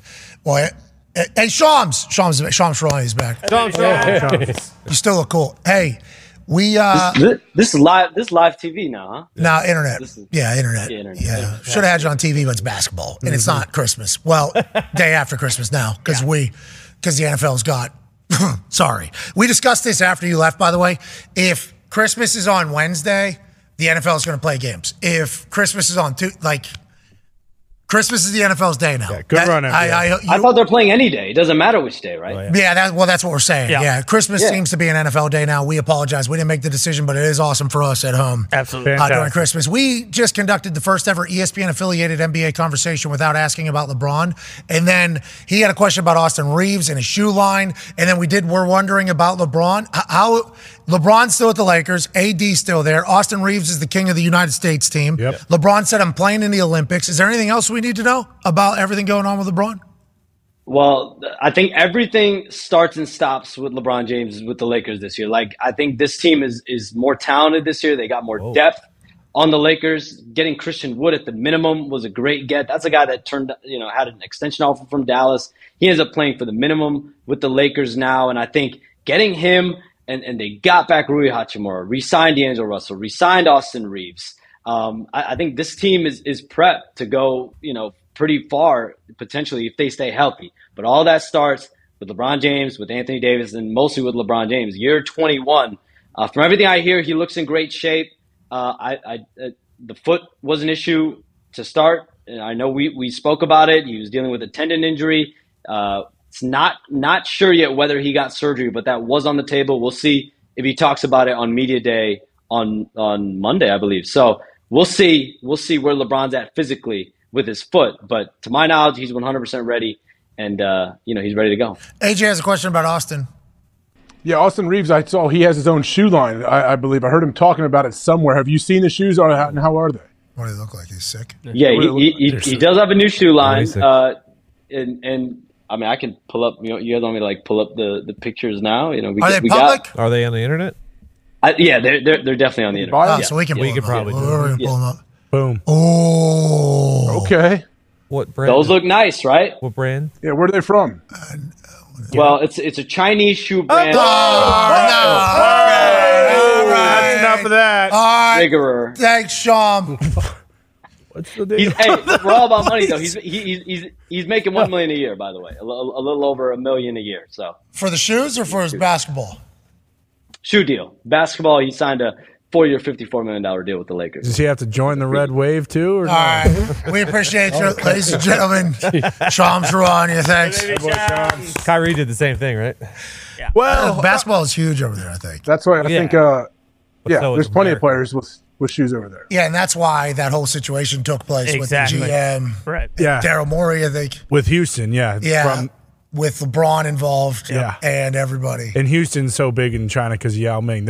I think this is what I saw the other day, but they were talking about how Yao Ming's debut for the Houston Rockets had like 100 million people watching it. Probably. Yao Ming was so tall. So tall. He was really good, too. Yao Ming. Now, it wasn't China, obviously, but remember the numbers for the World Baseball Classic when Shohei was playing? Shohei was playing. What was it? Like 30 million or something? Oh, I think it was more than 80. It was close 70. To 100, I think. Yeah. Well, we could be wrong. Could be. Just like we said earlier, he said, how many wins did they have the year before KOC got there? Seven, six, five. 9, 6. It's around three. There. Could have been 4. Who did they draft? That's what I'm trying to think. I can't remember. Who's that? The Vikings. That's the only way I would know. Yeah, where were they in the draft? Yeah, who'd they take? All right, let's talk about this game this evening a little bit. Let's get the hell out of here. Is there anything we haven't covered? Yeah, Roquan Smith. You brought it up, actually. Yes, I did. Mm-hmm. You brought it up in a question to Lombo. And he chit-chatted about it, hearing it. Here's the quote from Roquan Smith that was from a press conference that then got clipped together by CBS News in Baltimore, I do believe. This is Roquan Smith about the Baltimore Ravens traveling to division rival Cleveland Browns, which, if you do recall, Cleveland Browns were a team. And then they weren't a team, and then the Baltimore Ravens were created by the Cleveland Browns. Yes. A little bit of history there. Here's what Roquan has to say about playing in Cleveland against this Browns team. You go in there as the enemy to go take over, and that's our plan, to actually go take over. I think they call it the dog pound. I consider myself a dog, so I'm right at home, and I play, so I'm excited to get back in there. And I know they're a physical football team, but so are we. Honestly, I love it. You know, I love a challenge. You know, at the end of the day, you know, I love looking something square in the face and saying, bring it on, whatever it is, you know. Chin up, chest out. You know, I live by that. Sunset's no regrets. So I'm looking forward to it. Bars, I can't wait. You're considered the bad guy because you're going into essentially another man's house and you're trying to take over. Like his wife, kids, everyone there to watch them. Well. So we going over to beat their tails in front of their wife and kids. So when you think about it from that perspective, like any man's going to, fight to the death from that point. Mm-hmm. I know if that's me in that case, I know I would. Yeah, for sure. So I think about it from that standpoint. I'm just going in, just like I prepare for any other game. Play to the whistle. Play physical and hit anything that moves. Coach Pagano, as you were listening to this, and this was played on the local news, and Cleveland obviously heard this, and the Browns obviously heard this. He's just speaking his mind and the truth, I believe, in his eyes. How do you feel about listening to that, Chuck, and what do you think this does for both teams? Yeah, you talk the talk, you got to walk the walk. Now, he'll show up. He's going to talk it. I don't know how fired up, John Harbaugh is right now. About that. About us putting it on this show, too. You know Harbaugh pretty well. Harbaugh was hoping that nobody would see it. They put it on the local news. All right, well, let's hope nobody else picks it up. Okay, so there'll probably be a conversation maybe had, about that. But you throw it out there, you got to show up. Because, Cleveland's defense, we were talking earlier, right? I mean, they're for real. Real deal. Fly around. Jim Schwartz has done an unbelievable job with that group. They play friggin' hard. I mean, they will bust your ass. Delpit, they bring him off the edge with Myles Garrett. This group is, as Darius Smith comes over. Revenge game. Minnesota's missing him, by the way, but he comes over. Yeah, you don't need to fuel the fire. I mean, it's hard enough to win in the National Football League. You just don't do it. You can talk amongst your boys, this, that, and the other, but why give them more? AJ. What's his deal? Why is he so negative? I like the Roquan just out there shooting from the hip. Yeah, me and the guys were talking about this. Pretty much going to her house right in front of her wife and kids and just beating the shit out. That's what it feels like. New dad in town. There's a new dad in the house. I love it. Cooking bacon. It's a rivalry. Old school rivalry. Let's do this. I'm completely fine with this. It gives us another reason to watch the game. See, watch in between plays, especially early in the game, what kind of chippiness there may be. This makes it fun. I think so, too. I love that he's doing this. So we always ask for players and coaches as fans and media to be let's get some real answers, not the cookie-cutter answers. You hear Chuck, who's a former head coach and thinking about it, he's we need just give the cookie-cutter. Okay, they're good. We're good. We're playing hard. We're trying hard. Big-time division rival. Let's get the fuck out of here. Yeah. We don't need you. Imagine Harbaugh showing that. What, did you guys hear what Roquan said? Listen to this. Runs it. It's basically we're going in their house right in front of their wife and kids and beating the shit out. Pause. Okay. What the? Roquan, do we need to be saying this at the press conference? Is this the way? Let's go to his next one. Yeah. Fight to the death. That's what I would do. Okay. Jeez. A little different, right? Robbing your house in front of, I would like to hear Harbaugh talking about this, but I want to let Roquan know We appreciate you, bro. We agree. Yeah. You're a fucking dog. Yeah. Keep doing that. Hey, if they win, he's going to break it down in the locker room post game. I bet they call him up to break it down if they can win, especially if it's a nice physical game. What will it be? Dogs on me. Dogs on three. One, two, three. Dogs. Do you think Stefanski's going around to each guy and saying, like, this guy wants to fuck your wife. He wants to fuck your wife. And he wants to fuck your wife. Is this Cleveland or is this Cucktown, USA? Oh, no. Roquan just happened. Motivation right there. Bro, I love Roquan, man. Yeah, I am so happy he said that. I was watching that clip this morning, and it just kept getting better and better. Yeah. I'm like, this guy is awesome. I hope he has a podcast. I hope he just continues to talk. But he's a guy, you coach him, right? Hell of a player. Yeah. Dog. Yeah. Mentality always like that. Downhill. Yes. Yeah, you just see ball. Bloody Tuesday guy. We love that. Hey, Roquan. Talk your shit, Roquan. Keep doing that. Do what you got to do. We got another soundbite here from offense coordinator for the New England Patriots, Billy O'Brien. Oh. He was asked about potentially signing Will Grier from the Dallas Cowboys to their team so that they could get plays about the Dallas Cowboys because that's what's taking place this weekend. Here's Bill O'Brien chit-chatting about the art of getting information from players from other teams maybe.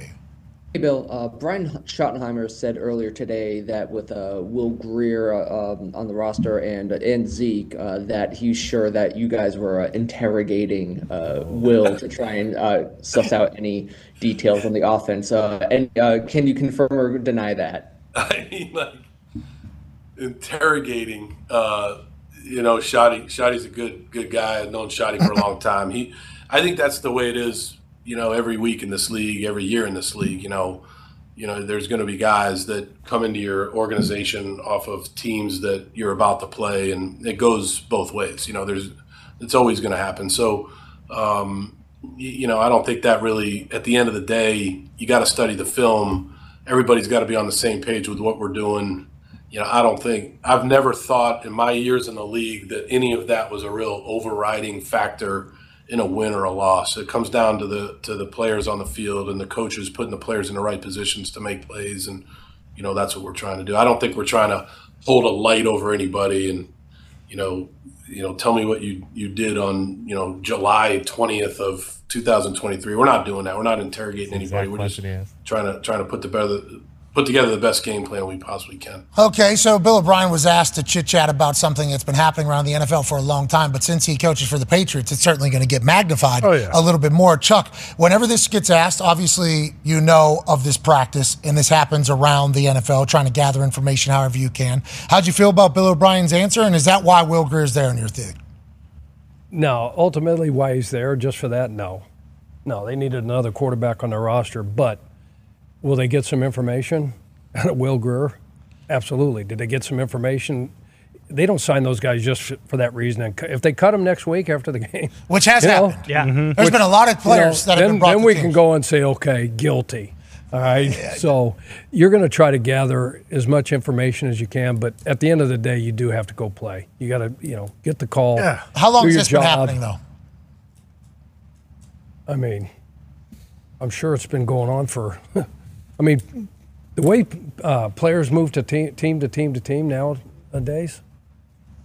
I mean, hey, we're getting ready to play these guys. Do you have the old playbook? Hey, coach, I've had guys walk in and say, hey, and I'm like, oh yeah, you were there when? The same core. Okay, can I get the playbook? Can we bring the playbook in and we'll show you? So there's stuff that, Yeah, that has happened in the NFL forever. I think because it's the Patriots, obviously, it's going to get a little bit more spotlight. And with the Cowboys being involved, it's going to be. And Shotty, who's been around the NFL. We've had Shotty. I love Shotty. Here. His dad, obviously, around the NFL a long time, grew up in the NFL. And him going, yeah, that's what they're doing up there. So we know we're going to have to change some stuff, and that's just smart football. And then the media, AJ, being like, okay, well, also, Patriots, they probably are being alluded to it. Happens everywhere, right? We all just need to understand that? Happens everywhere. I don't think it has nearly the impact people think, though. People think, oh, they know all the tricks, they know all the secrets, everything. Any kind of hand signals or whatever, they will change them. We know that. They might get – maybe you get one or two little tips here. I think the best thing you could do, like if I had a guy that came to the team – and he was just with another team that we're about to play, I might ask him about specific players. Well, how does this guy like when you bull rush him? Does this guy, when he's this running back, when he's pass blocking?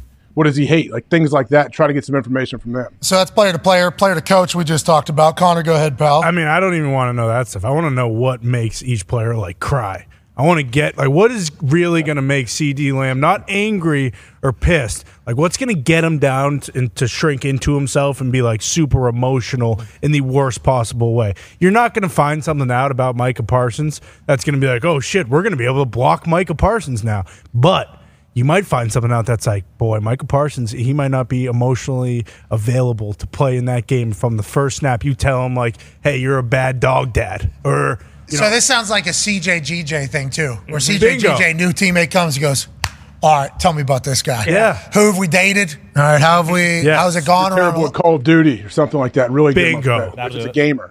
That's awesome to think about all the gamesmanship happening behind the scenes, because the NFL is so – like, the parody's a real deal. You know what I mean? And it gets talked about in every league. Like, we want parity, want parity, want parity. It's like in the NFL, the difference between winning and losing is like that much. 2 points. If you get a little bit of information from somebody, that person wants to win too. Like, being on a winning team, a lot better than being on a losing team. And there's some players that won't give things up, I think, right? There's always been players that are, like, won't give up everything. Some things will do that. But there's players interviewing players all day in a locker room.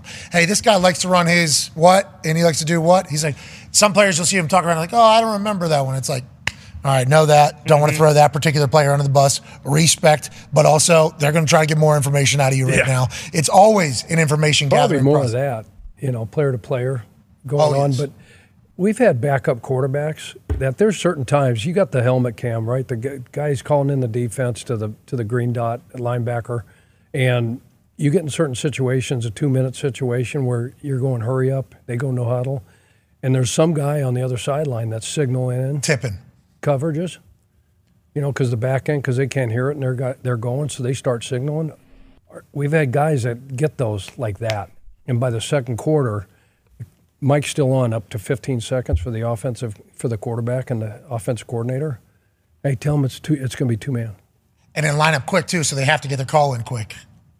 That's not a bad strategy early, though. Oh, yeah. Hey, let's try to hurry up in the first quarter so that they're forced to call hand signals in. And then we got somebody who's not everybody can see hand signals, though, and then see the defense. But there's some dudes that can just figure that out and got it like that.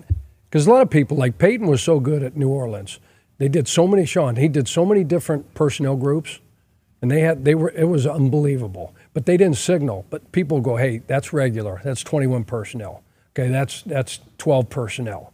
All right, this is 11 personnel, one back, you know, one tight end, three wides. So you could tell. So up top, they say they're in 11. So I can get on my call sheet. Okay, they're 11 personnel. It's 2nd and 11. It's 3rd and 8. I know right where to go on my call sheet and what they're probably going to do. But then you don't know the personnel, and you got a bunch of dudes running on and off, and you're like, what do they got? What do they got? What do they got? What do they got? And the guy goes, I don't know yet, coach. I don't know yet, coach. I don't know yet. And then. So New England allegedly. So you got base defense out there. They're in four wides. But it's not a good deal. Allegedly, New England was recording these, right? Isn't that the difference of what they were doing? Like, people have been trying to pick up people's signals since the beginning of football. Like, any sport they're trying to do. We learned about it in baseball. Yeah. That's just competitive gamesmanship. Like, that's a part of the game. Like, people that aren't competitive or never play the sport will never understand that. But if somebody's tipping their hand, like, right now is not the time to tell them, and right now is the time to take advantage of them. Like, this is competition. That's an advantage. I'm beating you in that particular field. Signals have always been something like that. Yeah. What New England was doing was just not what everybody – they filmed it, so that's why it was such a big deal. Can't film it, right? Yeah. That's the thing. You can't record it, right? That's what makes it illegal? Yeah. Can't film the opposing team's sideline. And they were doing that. That's why it was much different than what everybody else was doing. Yes. And then they got Ernie up there. I was at Cleveland early 2000s. And that was one of the teams that they showed. Remember when that all came out? Yeah, yeah. So Foge Fazio, shout out to Foge. God rest, you know, rest in peace, Foge. Hey, rest in peace, Foge. He was our Fazio. Thank you, Foge. So he's on. They got him doing. I did the secondary signals, and they got Foge. You know, so I'd go pan to Foge, and then I'd be signaling the coverage. So you're in there. So it's all in. What's that? You're in the tapes that got burned quickly. Yeah. By whoever up there. Oh yeah. Yeah, just burned. Well, they showed them on TV. They showed all that stuff. So you're in that one. You're in that tape, and then Deflategate. Oh, my God. Oh, yeah. My God. Chuck has been at the epicenter of every single gate might be why. Going on up there. Belichick unbelievable. If Belichick, you know, Chuck Pagano's on the other side, we gotta get an advantage on this fucking guy. So. No, but I appreciate – he beat my ass so bad. No. Oh, God. He's good, man. Yeah, I think that's why a lot of people were so disappointed about the recording because it's like – and I don't want to speak for coaches or people around there, and obviously I'm just a punter, so I don't care, but I'm just listening to how people are talking about the situation. It's like Bill's already a smarter football coach. Yeah, he doesn't need to do that. Yeah, and we're all trying to do the same thing. So to go to the level in which they want to, it's like others would have done it if they would have thought of it for sure. But it's like, Bill, you don't need that. I think everybody was like, Bill, you don't fucking. Yeah. You know, I think that was the big takeaway from it all. But there was nobody really coming out in the league against them because everybody was trying to get people signals however the hell they could. Such an interesting conversation, but it adds to the Patriots dynasty allure. Yeah, it's actually in Man in the Arena, the Brady doc, because that was a big motivator the next season where they went 18-1 because the thought was, oh, you guys don't think we could do this? You think Spygate was the reason that we've had success here? And then they blew out every team until the Super Bowl. Well, and then in the Super Bowl after Deflategate. Right. Do you think they singled out Coach Pagano because they were like, he's Italian, he's talking with his hands all the time. Let's figure out what's going on. Well, and then Fazio, too, is next to him. Yeah, he's just like, well, these guys got to be doing a lot of things. Hey, you cover, too. No offense. No, I got a horn. Yeah. I got a horn. I'm allowed to do that. I'm allowed to do that. I love that. I'm allowed to do that. Still didn't feel exactly right. No, but I'm allowed to. Yeah. Remember, I'm with you guys. What felt very right. What percentage or not? Me? With the horn or without it? Super high percent. Yeah, before and after. Horn 100%. So fucking gabagoo. Yeah, you know what I mean? Without it, they're 0.01%. Yeah, came back. Just a little dot. Hey, what are you guys running? What do you think we're running? Yeah, exactly. These guys are too deep again. How about Bill being shown the video the first time and he goes, do we know if those are signals or if they're just, you know, fucking two paisans down there? Talking about do we know what they're talking about? Or, what do we got over there? We got a little capicola, mozzarella, grazie prego. I love that. That's cover two, I think. Every time they do that. Yep. Two hands in the air. The Italians are the greatest. Oh, yeah. You didn't know that. I feel that way. Connor does not feel that way. I don't. Connor grew up in an Irish community with one Italian kid. Mm-hmm. I happened to grow up in an Italian community as the Irish kid. Sure. So I feel like I was kind of raised by a lot of Italians, so I respect and appreciate the culture, but goddamn, you guys do some interesting stuff. Difference is in those two situations, you love America. He hates America. Yeah, we found that out yesterday. That's not true. You love Italy and Mussolini, so here we are. Jeez. You know? Okay. All right. It's just day two of you being told you hate America. You don't bring out Mussolini. Well, we're talking about countries and their histories. How about AJ? How about Connor getting buried yesterday? I kind of felt bad as it was happening, but he called on himself. You know what I mean? He walked right into it. He did, but I did hear him say he's bought, 8 to 12 shirts exactly like that just to reinforce his patriotism? Not exactly like it. See, I bought 8 to 12 shirts that are how I would like the patriotism to be depicted. Okay, they just having a why are you two days same shirt? 2 days same shirt. You just wanted to get a better first impression. Did you take it off? Just a hammer. Take it off between the show and this one. No. What do I look like, an idiot? No, I kept it on the entire time, so the fit doesn't change. Where do you get them? I can't tell you that information. State Fair was a big. State Fair had a ton of them. Internet. Yeah. Indiana State Fair is the only place you can get them. Pretty good deal. Internet right now, the website's closed. Dude, I love it. I'm sure you gone to the State Fair. Yeah, it's not good. You've never gone to the State Fair. Never made it. Oh, buddy. Why not? They have great shirts. It's crazy. Yeah, this is my first time. It's judge some pigs or something. Yeah. Well, pigs, humans, cattle. There's a lot to judge. Corn. I went once. I did it. It's a people watching paradise. Yeah. Where we grew up, there wasn't a state fair around.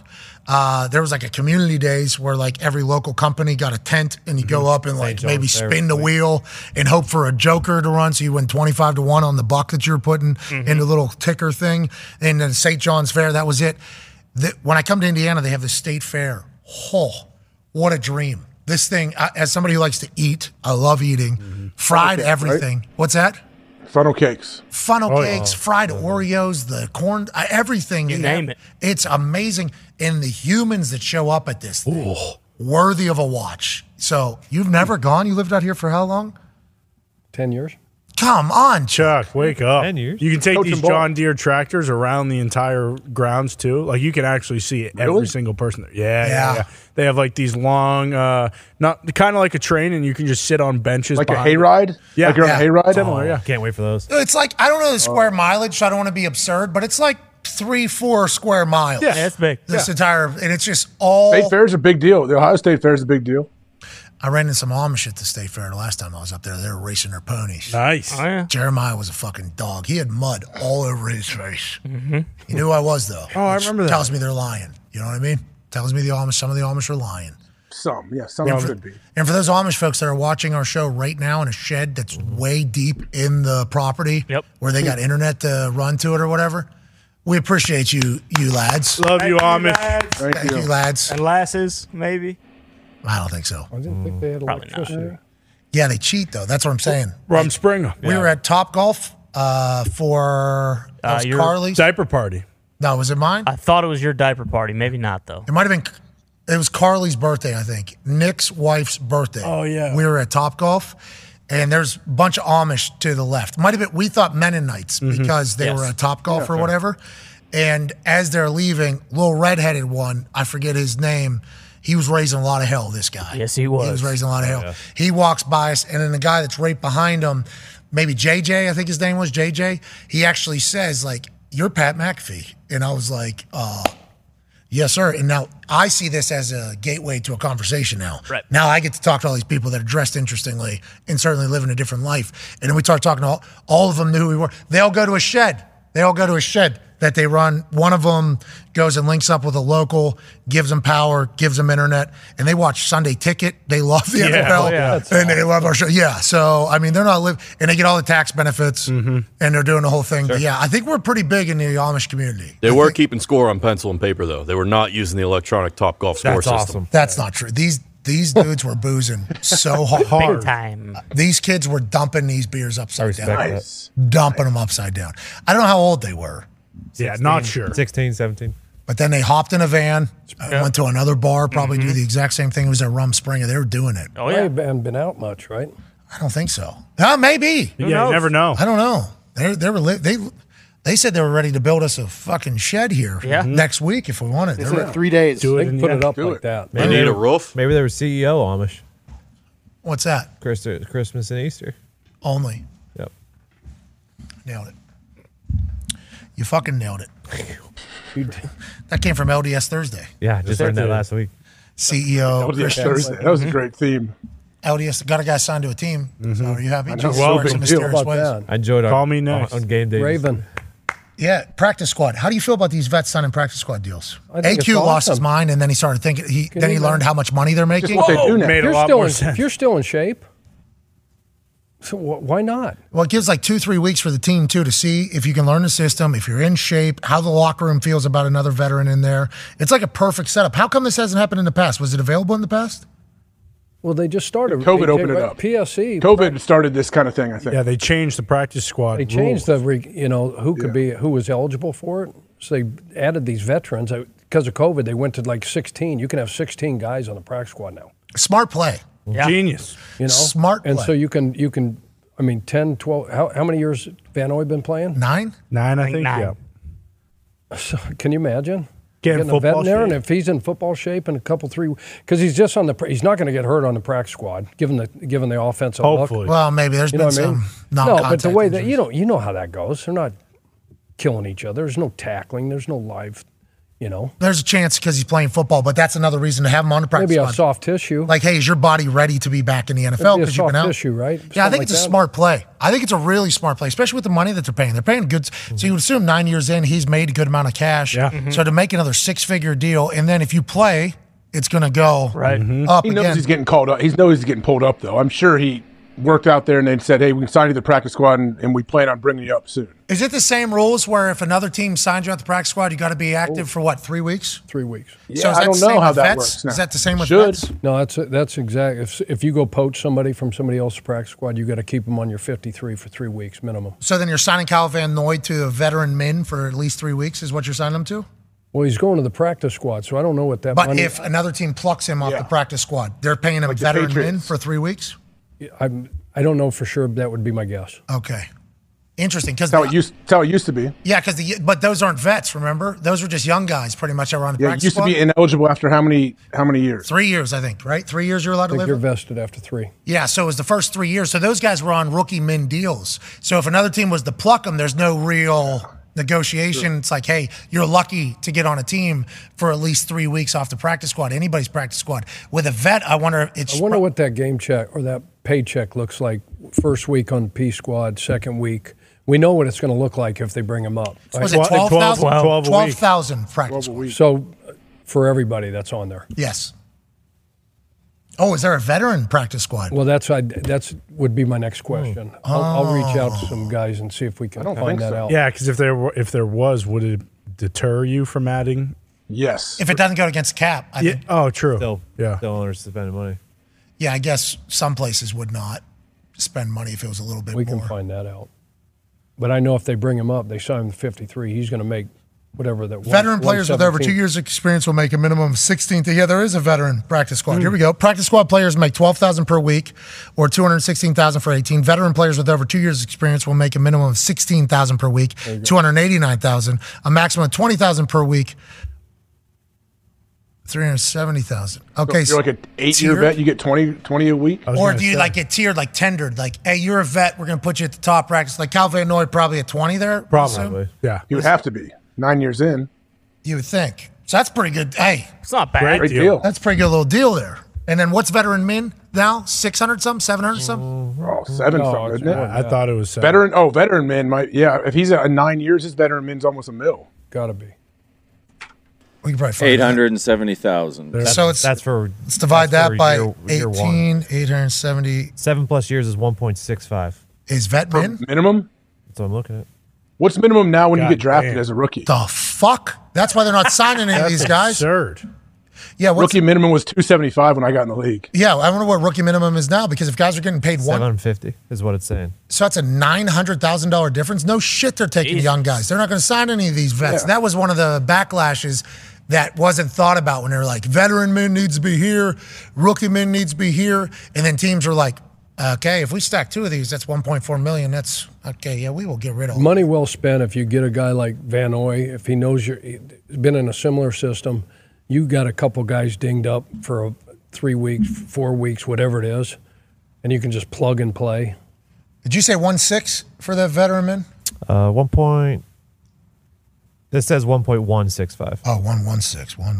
1165000 divided by 18 equals. So that's $64,700. So that's a nice $44,000 bump whenever you go back up to the active squad for Kyle Van Noy. That's crazy. This is the minimum chart by year. So my min, if I was to go back, 1.165 mil. Mm-hmm. Jeez. Pretty good. Yeah, nice to know that's still there. Would it be less because the first 3 weeks? You never know what's going to happen. Yeah, nice to know I think you're going to be okay, but. Yeah, I think it'll be okay. It's nice to know there's $1 million job. I'm glad you're lifting. Yeah, absolutely. I think I could. I wouldn't be in the top 20, but I'll tell you what, for 1.165, you're expecting me to be 26 anyways. Exactly. So I'll turn a couple over for you every once in a while. But that is certainly affecting decisions on who they're keeping.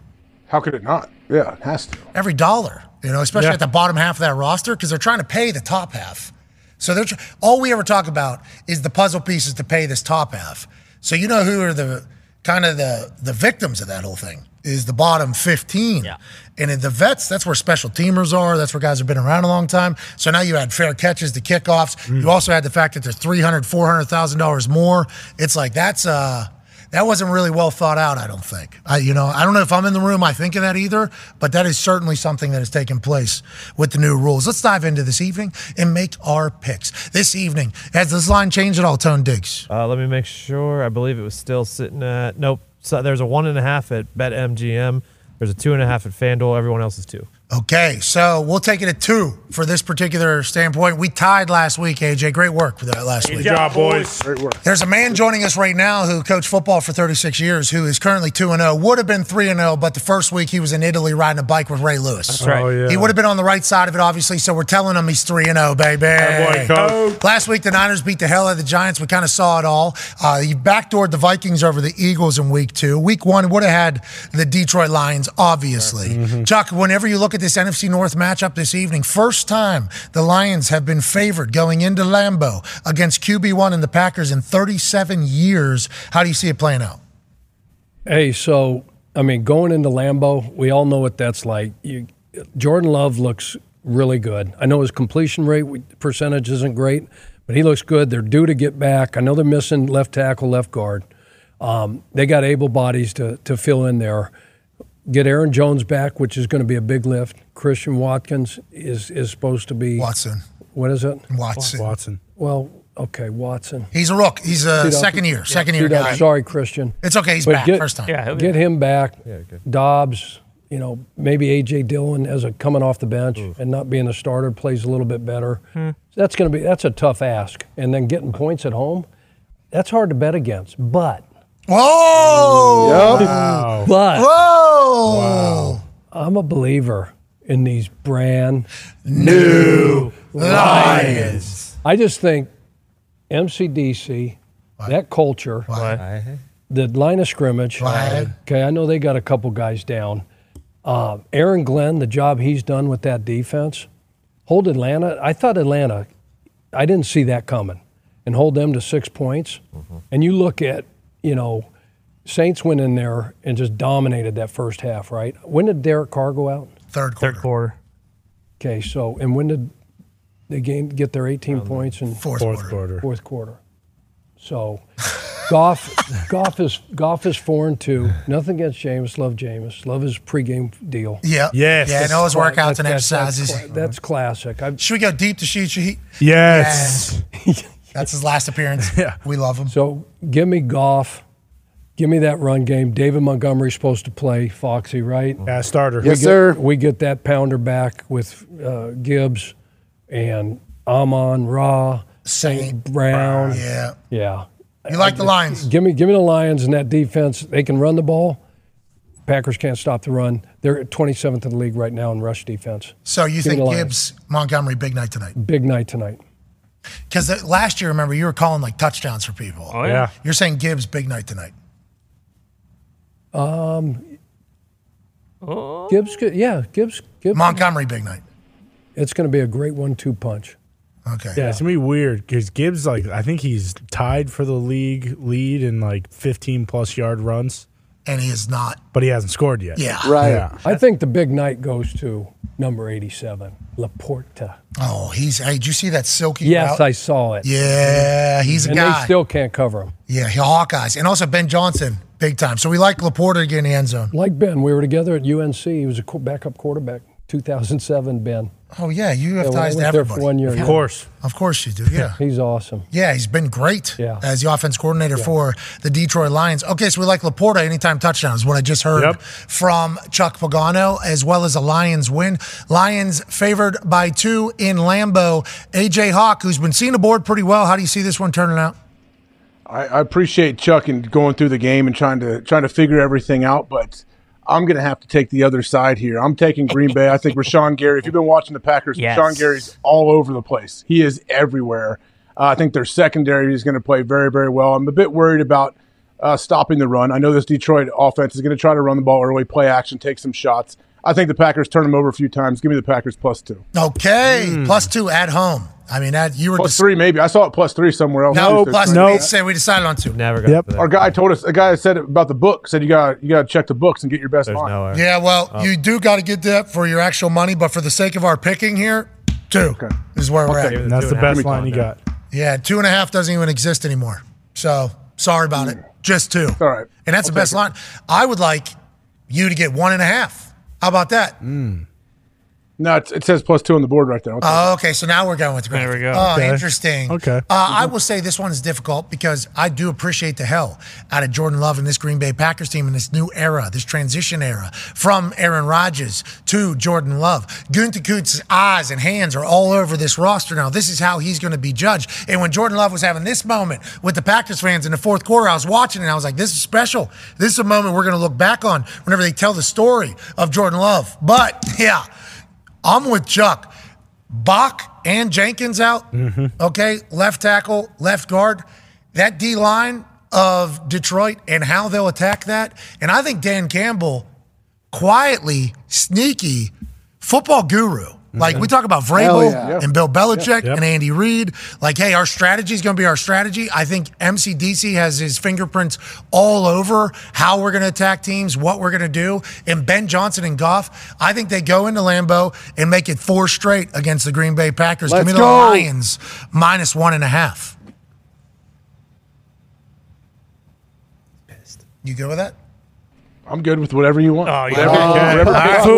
Fool. I don't expect you to be on my side. I don't want you to be on my side. It's good when we're opposed. Well, I got a 1.5. So we got a 1.5. Yeah, we got a 1.5. Yeah, sure. we just slipped one. Yeah, it's out there. Yeah. I mean, no, I heard you. I'm a money line guy anyway. I don't really care about the spread. Oh, tough guy. Hell yeah. It has nothing to do with being tough, but yeah, I'd like to see who wins the game. Okay. You said you have anytime touchdown scorer this weekend, a 5-legger that you feel very good about. And I think Gibbs is one of them, is he not? So Gibbs wasn't on that list, but he is on another list that I like a lot just because these guys who don't get touchdowns. Who is on that list with Gibbs is the Packers tight end, Luke Musgrave. He has not gotten in the end zone yet, and because CJGJ's out, backup safety probably back there. I don't know if that is Branch.